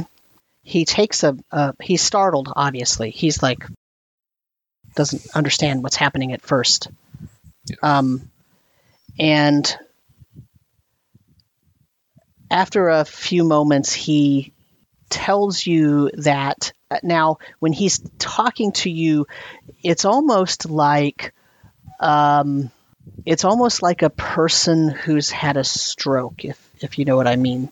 Uh, person who's had a stroke in the in one of the language centers of the brain, they can they can start to say sentences, but then sometimes in the middle of the sentence they they lose the ability to know the word and just random words come out. Um, so it's uh, it would be considered very disorganized communication. Okay, um, but he tells you that he used to be called Lucanius, but he hasn't had that name in a really long time. And at that point, when he tries to tell you how long, that's when it starts going into sort of random. He starts explaining random things like, well, we were on the boat and then we were in the ocean and then we were on the island and then this time passed and then the sun rose and then. And so he tells you things that aren't really understandable after he tells you what his name used to be. Okay, and I'm relaying to the rest of the group as as best I can uh, as he's speaking back to me. Give me name one more time. Lucanius. Were you pirates before? I'll ask him that. Uh, no, no, not pirates. Not pirates. Hmm. Sailors. He says they were just sailors, but not pirates. Wrong crab people then. I'll ask him, um, what were you and your other friends doing here? And I'll hold up a piece of the tablet and I'll basically ask, you know, what were you all doing here and what were you using this for? He sees the tablet and he says, he says, as clear as if someone that was speaking English to you right now was saying it to you. Hmm. He says, Seek the Howling Gate in the Palace of Mud. And he's he's staring at the coral tablet. Do I see if that's what's written on the something that's written on the tablet, or is he just speaking that? He's saying that the, the tablet just has pictograms on it, uh, Oh, right. very similar to the one that uh, Axley had uh, from the other building. Okay. He's he says, "Seek the Howling Gate in the Palace of Mud." Does that sound familiar to anybody? Is it? Any lore that we can draw upon? Not in the two seconds that you're talking to him. I mean, if you we if you want to, so you're still having this interaction. Are you going to sort of start to think about stuff, or are you going to pay attention to the interaction? I guess is the question. My my main thing went does does this sound like it could be related to the place that I found? Roll. Let's see. What would I have you roll for that? Um, I hate history. I hate the history check. This is a this is a, a an issue for a debrief maybe, but there's no memory check. There's history, as if it's all history. Mm. Anyway, uh, roll me an intelligence history check, Okay. which I hate, but eleven. Okay. Um, it doesn't immediately spark a memory for you uh, of Okay. the place that you found. Um, in other words, it's not obvious that the place that, that you found was called the Palace of Mud or that anything Yeah, so in there was no called the reference to Howling mud Gate. or howling Right. winds or Right. Okay. That doesn't mean it's not. It just means you're Yeah. not. It wasn't obvious if it was. Okay. I'll ask him, "What is happening? What has happened to you to make you uh, be like this?" You're still holding the tablet up? Sure. He says, Seek the Howling Gate in the Palace of Mud. I'll put the tablet away. I'm gonna with my arrow. I'm gonna draw in the sand the the eye symbol that, and and ask if he's ever seen the symbol before. he takes his claw and where the symbol has it has like those triangle pieces that that are coming off of the eyeball shaped thing he mm-hmm. draws like a long stem on the so like the where the point is coming off. So if you can imagine a triangle comes to a point okay? Triangle comes to a point. And there is a long stem that he's drawn off. And he he draws it on e- everywhere where you drew a triangle he draws a long like spine like stem off of the ed- end of the triangle sweeping in one direction. Are they all like pointing in the same direction? they are. So uh, he draws them so that the spine the spine like pointy stems whatever it is he's drawing is going off to the right so they kind of come out and then they swoop back to the right I'll ask him, "What is this? What is, what is this image? What does this mean?" he says, Shamasa, show us your bounty. Shamasa, bring us your bounty. Shamasa! Okay. I think we should get a move on.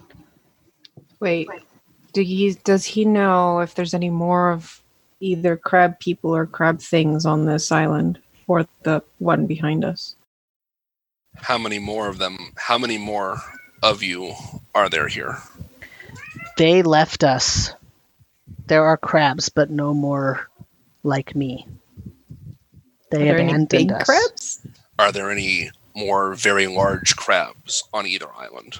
No more like us. He's the only one of his group left. Great. Let's take him back and we can be on our way. Where did they go? You said they left us, right? Yeah, I'll ask him that. He doesn't know. To seek to seek the Howling Gate in the Palace of Mud. Imran's getting a little impatient, so she's going to stand up and start looking at the runes on the tops of the pillars. Okay. You can read um, what it says. So the standing stones right now, so there are a few things about them. They are dark stones. They are um, not obsidian, but they are close to obsidian, but they're very dark blue, almost like a very dark cobalt mixture. Cobalt, like the dark blue, not cobalt, like the creature there's a white layer on top that looks like it's made of some sort of marble type structure, not coral, but marble. And there is there are etchings on the top, on the marble part of the top, uh, across the side. There's also a drawing in the center of the circle, in the center of the standing stone circle and as you look at it, you notice it's not actually. You thought that it was as if somebody had drawn in the mud, you know, or in the sand with a stick or something. Actually, it's burn lines, and um, you can read the phrase that is that is on the white layer, uh, the marble layer of the stones. It says, "From nothing we come, and to nothing we go."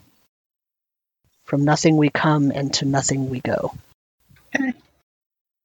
And the drawing, the, the burned drawing in the center, it looks like uh, triangles and some other geometric shapes that seem to be forming a crab like pattern.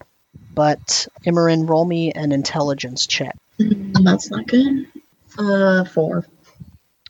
Um, you think it's probably supposed to form a crab, like a picture of a crab, but it's a bunch of geometric shapes. So it's almost like the burn marks are trying to be like a mosaic pattern, but it's in the ground, so it doesn't really make a lot of sense.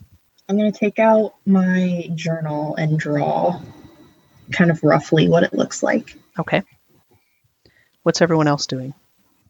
Did I find anything searching the body of the the main guy? You find that his body is mostly human. It's only his head and face that has started to transform. And he has little piece of parchment in his pocket. And the parchment says Key of Plateaus on it. And it has a drawing.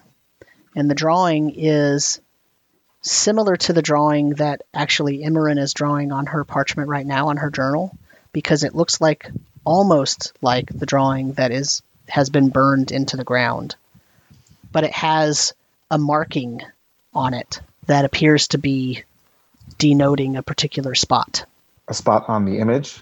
hmm So if we go look on the image in the ground in that spot, yes. that particular spot, where it corresponds, and search. roll me a perception check with advantage 15 plus uh, perception. Four, so 19.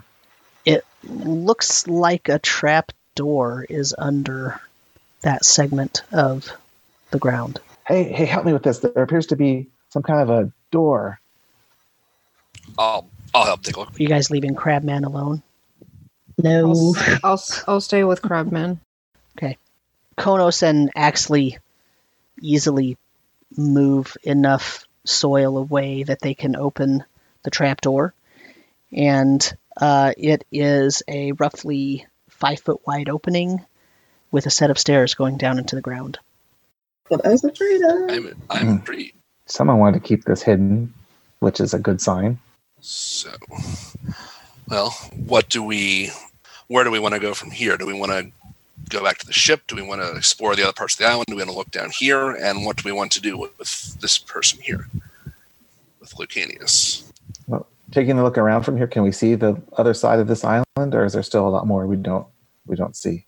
From where you are, you can see that there's just a lot of bushes and sand dunes in every direction. We'd either have to take him with us or take the time to get him onto the ship and then come back. Because if we leave him here, he's he's probably going to just run for it. And will he? Can he do much harm? Do is there a reason that we want to keep him in captivity, or do we want to? Because he's the one we're taking back to Olgrat to show Yeah. that Yep. we cleared the island, which I say we did. Yeah. So we have other destinations in mind. So I say we take this one back to Olgrat, be on our way. But we might find something of interest down there too. I'm fine with. I agree with. We should take him back, uh, back, back home. I'm, I'm curious about condition. I mean, this seems to be an ordinary person who was.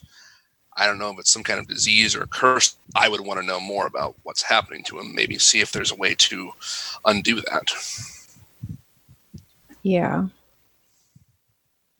Maybe maybe try convincing him that we can t- try to look for help by taking him with us so he's more willing to stick around instead of flee.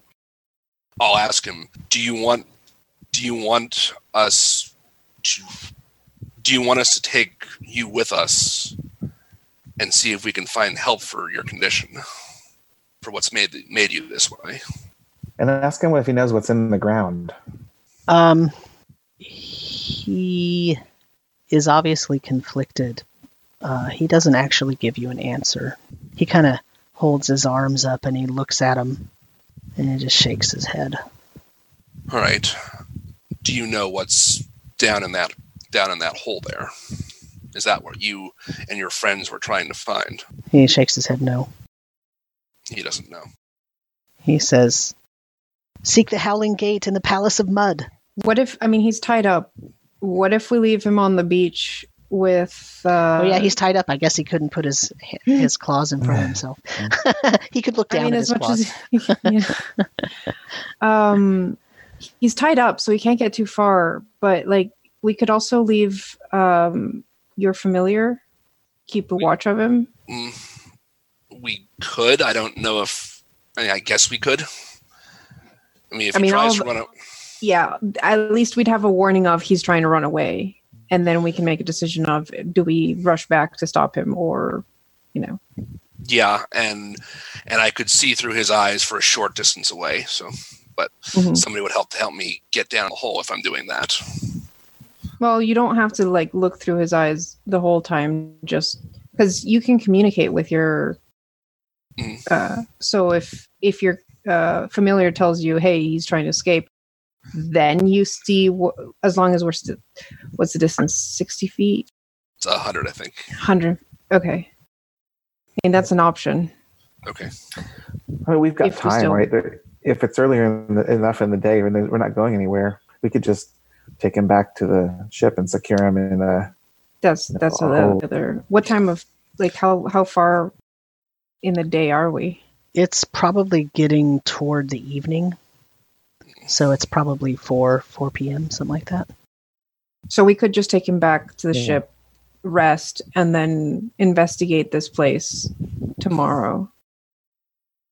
Well, I don't know. We should probably shouldn't leave it unsecured. Like maybe a couple of us could stay here and rest while a couple take him to the ship, secure him, and come back, and then we go down. I feel like We do that lot too. waste of time. How long will that take to go back to the ship and come back? Takes about a half hour? hour. Yeah. I mean, but wasted time. We don't have anywhere else to be besides clearing the island, and the more information we can bring back, the better. Yeah, I don't think half an hour is too much to worry about. Well, it would be an hour because half an hour to the ship and then half an hour back. Oh, yeah. Mm. But I mean, there's no hurry in terms of like we don't have anywhere to be. I mean, you guys might not have anywhere to be, but I do have a destination in mind, and I would like to get there rather quickly. Getting a little passive aggressive here. it's just an hour. We're not going anywhere tonight, anyways. We can't exactly, we don't exactly want to sail out of here at night. So we're going to have to wait till the morning, anyways.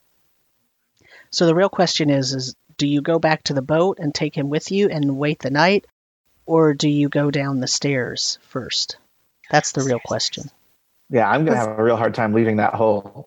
Yeah, Yeah. what I was Freeze down there. suggesting was send two back with Crabman to the ship. So we wait an hour, two people guarding the hole, two people taking our prisoner back to the ship, and an hour later we go down into the hole. Okay. I'm willing. I'm willing to stay. I, I can stay here uh, near the near the entrance because if I sh- if I can do a short rest here, I get both my spell slots back. yeah, I'll do the same. I'll stay here too, and then plus I want to clean myself off in the water. Oh, here, let me help you with that. I'll cast Prestidigitation and degoop Axley and myself. And Imran, I think you also got some on you last time. Probably. Yeah, this stuff's just nasty to get out, but saves the dry cleaning bills. So Do I? There are stains where the goop was, Well, that's too bad. which is which doesn't I mean usually press prestidigitation is like new, Yeah, but that's Mm. not great. Does a do I have to take a long rest to get rid of this level of exhaustion? yes. Yeah. Okay. So Imran and I go back to the ship with our prisoner, leave him in the hands of our crew, and then make our way back. Sounds good. Do you give the crew instructions with regards to the prisoner? Don't kill him. Keep him alive. Don't let him escape. He's Okay. pretty passive, so that shouldn't be too hard. I was gonna say, give him a little bit of like water or food or like some kind of sustenance to like maybe calm him down a little bit and assure him that we actually aren't gonna kill him since we killed every other person that was with him. Yeah, he he seems to be more a victim than anything. So, you know, we're just taking precautions, which is why he's tied up anyways. Yeah. It's more so he doesn't hurt himself. Okay. And then you go back to the entrance. Yep. Okay. Uh, so my question is, do you want to go down into the steps? That's probably going to take about a half hour. we But- always start with that next. me. I think I think we can leave that for next uh, Yeah, that's a good stopping point. session. Yeah, Okay. All right. Gonna leave us in suspense. Yeah. that's the best way to leave. Yeah, always, always end on a cliffhanger of some sort. uh, cliffhanger is when Marcel and Imran get back, Konos and Axley are not guarding the entrance. Oh, good. I'm just kidding. That's not true. we, got, we got bored waiting for you. We took a look ourselves. Yeah. There was absolutely no treasure down there. I was actually I was thinking about it. If I stayed, I was gonna take Axley with me and go down there by myself. I was, I was really thinking about it. We preempted that by sending you back to the I know. I was like, That's the one who well, wants to get out of here as soon as possible too. Uh, so I just want to do a quick roundup. Is there anything that that so uh, so this was our first sort of bigger combat, and um, and so is there anything that is, that is uh, that was misunderstood or that that needs work or what are your thoughts about tonight's session? I guess is the main question. personally, it's just a little difficult for me because I'm such a visual person. Mhm. So like being able to like visualize it in my head, like combat where I am, where other people are, where Mhm. gusts of wind are, that's a little difficult for me, but it's just going to take a little practice, a little getting used to, and I think I'll be fine. Okay. But that'll be something I work on. I saw that uh, Matt had put something into the Discord thread as a little helper. Yeah, Um, I put like a little mini, quick little mini Yeah. sketch of just like sort of the two islands and the gap between them and where Oh, that was not smart. not not to not to scale. at yeah, all, but- I don't Yeah. have Discord up. Yeah, so I so one of the things I can do is I can actually show you guys maps. The issue, obviously, my computer is not. I, I need to set it up differently so that it can handle this bandwidth a little bit better. I mean, eh, my computer is not actually a crappy computer. It should be handling this much better. Uh, so I'm sure it's just a settings issue at this point. Um, and I'm plugged in. I'm not on a Wi-Fi, so this this should not uh, be an issue. Um, but because it has been an issue, because it was an issue last time, I did not prep any maps. Um, and because we're mostly trying to focus on podcasting, I didn't. I'm not. I don't use a lot of maps. Um, but what I can do is I can actually send you or post in Discord some a little bit of help, like a sketch or something that doesn't necessarily require the audience to see to understand what's going on, because I'll still be explaining it, but um, it'll give you the visual sort of idea of what's happening a little bit. Yeah. Um, so may, just a little bit of help instead of you know not a full on you know battle map with full color and different things like that, but just Right. a real quick like here's where things are, here's rough size of things kind of kind of idea. yeah. I, th- I thought it was a you know a, s- a fairly simple enough combat that it, and your your descriptions and reiterating things um, Yeah. frequently was were help, help really helped me keep an idea of kind of where where things are around me, who's doing what, et cetera, et cetera. And I know I made it a point to say each turn at the start of my turn, try to say okay, like what's what's what's uh, just kind of like assess where I am, what's going on around me, and then kind of take my actions and stuff. Yeah, um, theater of the mind is a is uh, difficult for a lot of people. Um, so you know, Nina, your your concern and your your difficulty is not rare, um, especially because I'm not. I wasn't giving any kind of visual uh, idea at all. So uh, we'll we'll sort of go. Uh, I'll, I'll give a little more on that and and try to give a little bit more uh, of a of a of a visual helper. it's interesting on my end because like up to now i've played mostly on roll 20 so Mhm. we've had a lot of like depending on the map for planning things or just moving around and and and stuff um and i am also a very visual person um i think i think it's it it's fine enough in terms of of looking at the mental picture though um I think there might be, perhaps, because it's kind of hard to tell with just one combat, it Mhm. might be a bit longer in terms of how long the combat goes, because every single round you have to kind of repaint the picture and Right. Uh, versus having the map and being able to plan out while everyone else is doing their turn what you're doing depending on how things are looking um, visually but i don't think that's going to come up much until higher levels because right now there's only a handful of things we can each do. Right, right. And I think that's a problem we're going to have to figure out how to solve um, ultimately.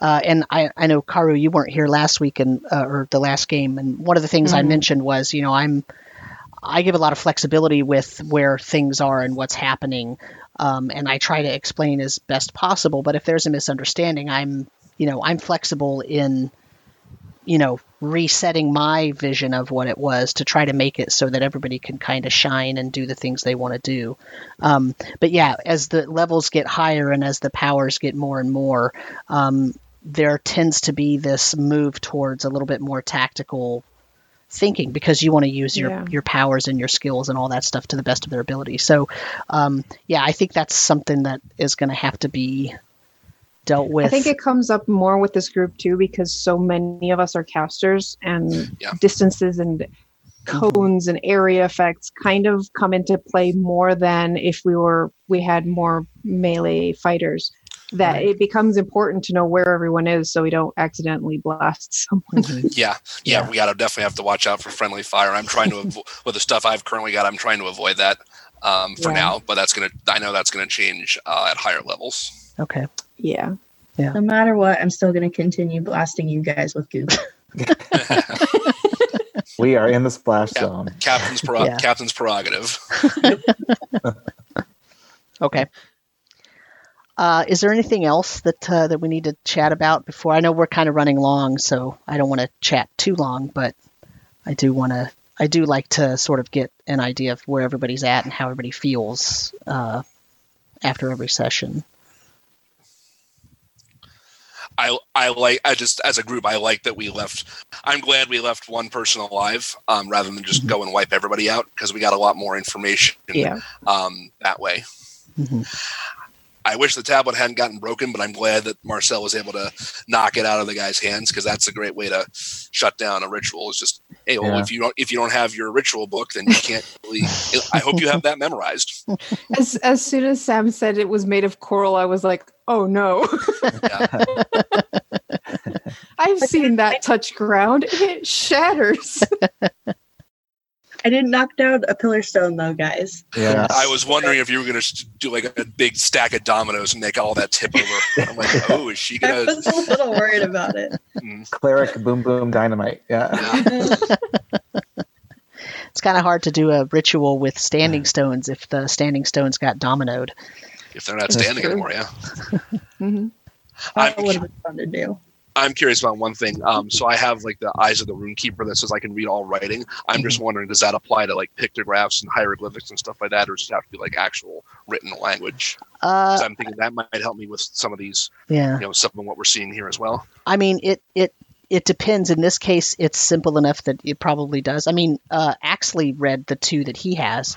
Okay. But it was missing. You know, he has two, but like one of them is missing about a third of it. So, um, and in fact, he he could have read the language that was written in the in the ship as well.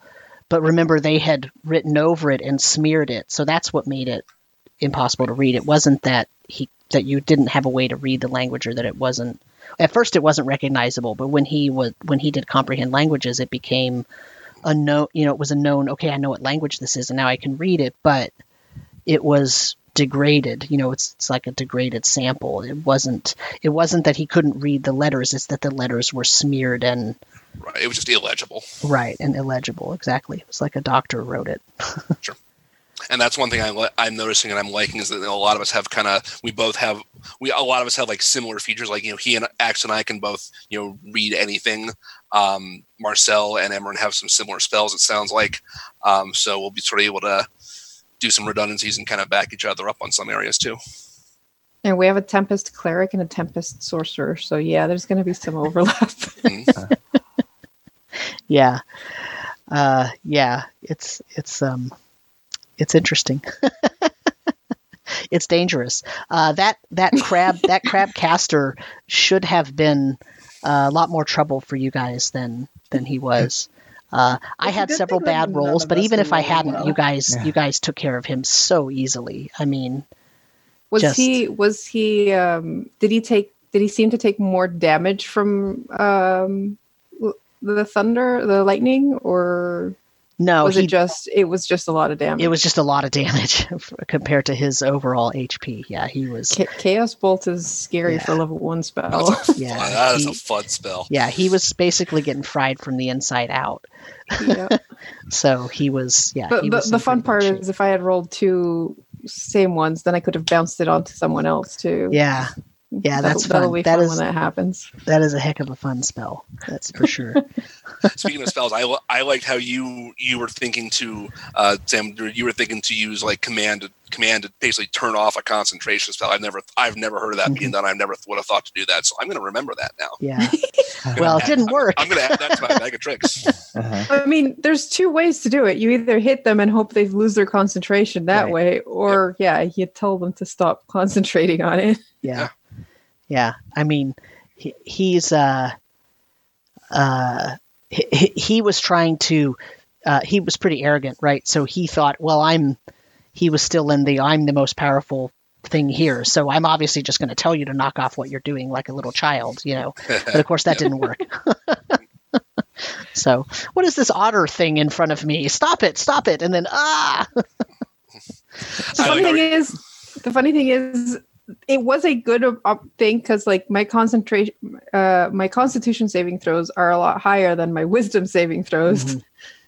I just lucked out with my dice. Yeah. Yeah. Totally. We were all rolling terribly really early on, Uh-huh. and then, then it turned around. started, and then it was okay. Yep. Yeah. Yeah. And then I, I'm not I was rolling pretty bad from the beginning. So Yeah. that was pretty bad. So I want I do want to talk about one last thing before we go. Uh, and that is what I said about history checks. Yeah. So I feel like, and I, you know, tell me if I'm like way off base here, but I feel like in, in you know, and there's uh, so obviously, you know, you know, when you guys talk about spells, I'm looking up spells too. Like I don't have everything memorized in my head and all that stuff, but I'm pretty good with the skills and how to finagle them and use them for different things. But I just hate the history check because I feel like it's the catch-all for what do you remember. But then it's named wrong, right? I mean, it's not a history check; it's a memory check. it's Memory a check. yeah. like I don't know. I would. I know. I've s- s- uh, in situations like that when I DM, I just I may just say, okay, make an intelligence check, or I may say, okay, you can make a make a history check, but I'm going to make the DC very high.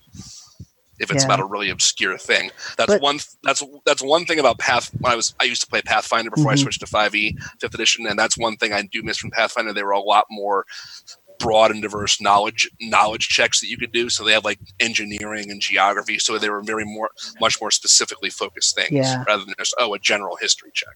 See, I mean, for I me, think the I- idea behind the history ch- check was to basically mm, bring that down so you didn't have to spend more to gain specific history bits. Mhm. And Yeah. like, sure, if you're trained in it, you get a bit of a bonus to it. And otherwise, it's just up to the DM to figure out either DC or maybe give advantage if it's something you're supposed to know about uh, or something that like that. See, for me, I, I actually like that there's a smaller skill list, right? Like, I, I don't need all Mhm. of the knowledge skills from Pathfinder. For me, it's more just about the name of it, right? It's like, it's not really a history check. Like, if she's trying to remember, or if, if some character is trying to remember uh, a historical fact that they may have once learned, then yeah, the DC should be high, but it's a history check. But if they're, if, you- if, if Marcel is trying to remember something from two weeks ago.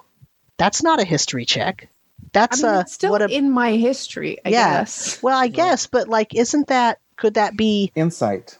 It seems like insight would be a better. or maybe even perception? Like, how perceptive was Marcel? Did they catch all the clues about the place they found? Right? Like, uh, you know what I'm saying? Like, so I feel like having fewer skills in some ways makes it more flexible, and I like that.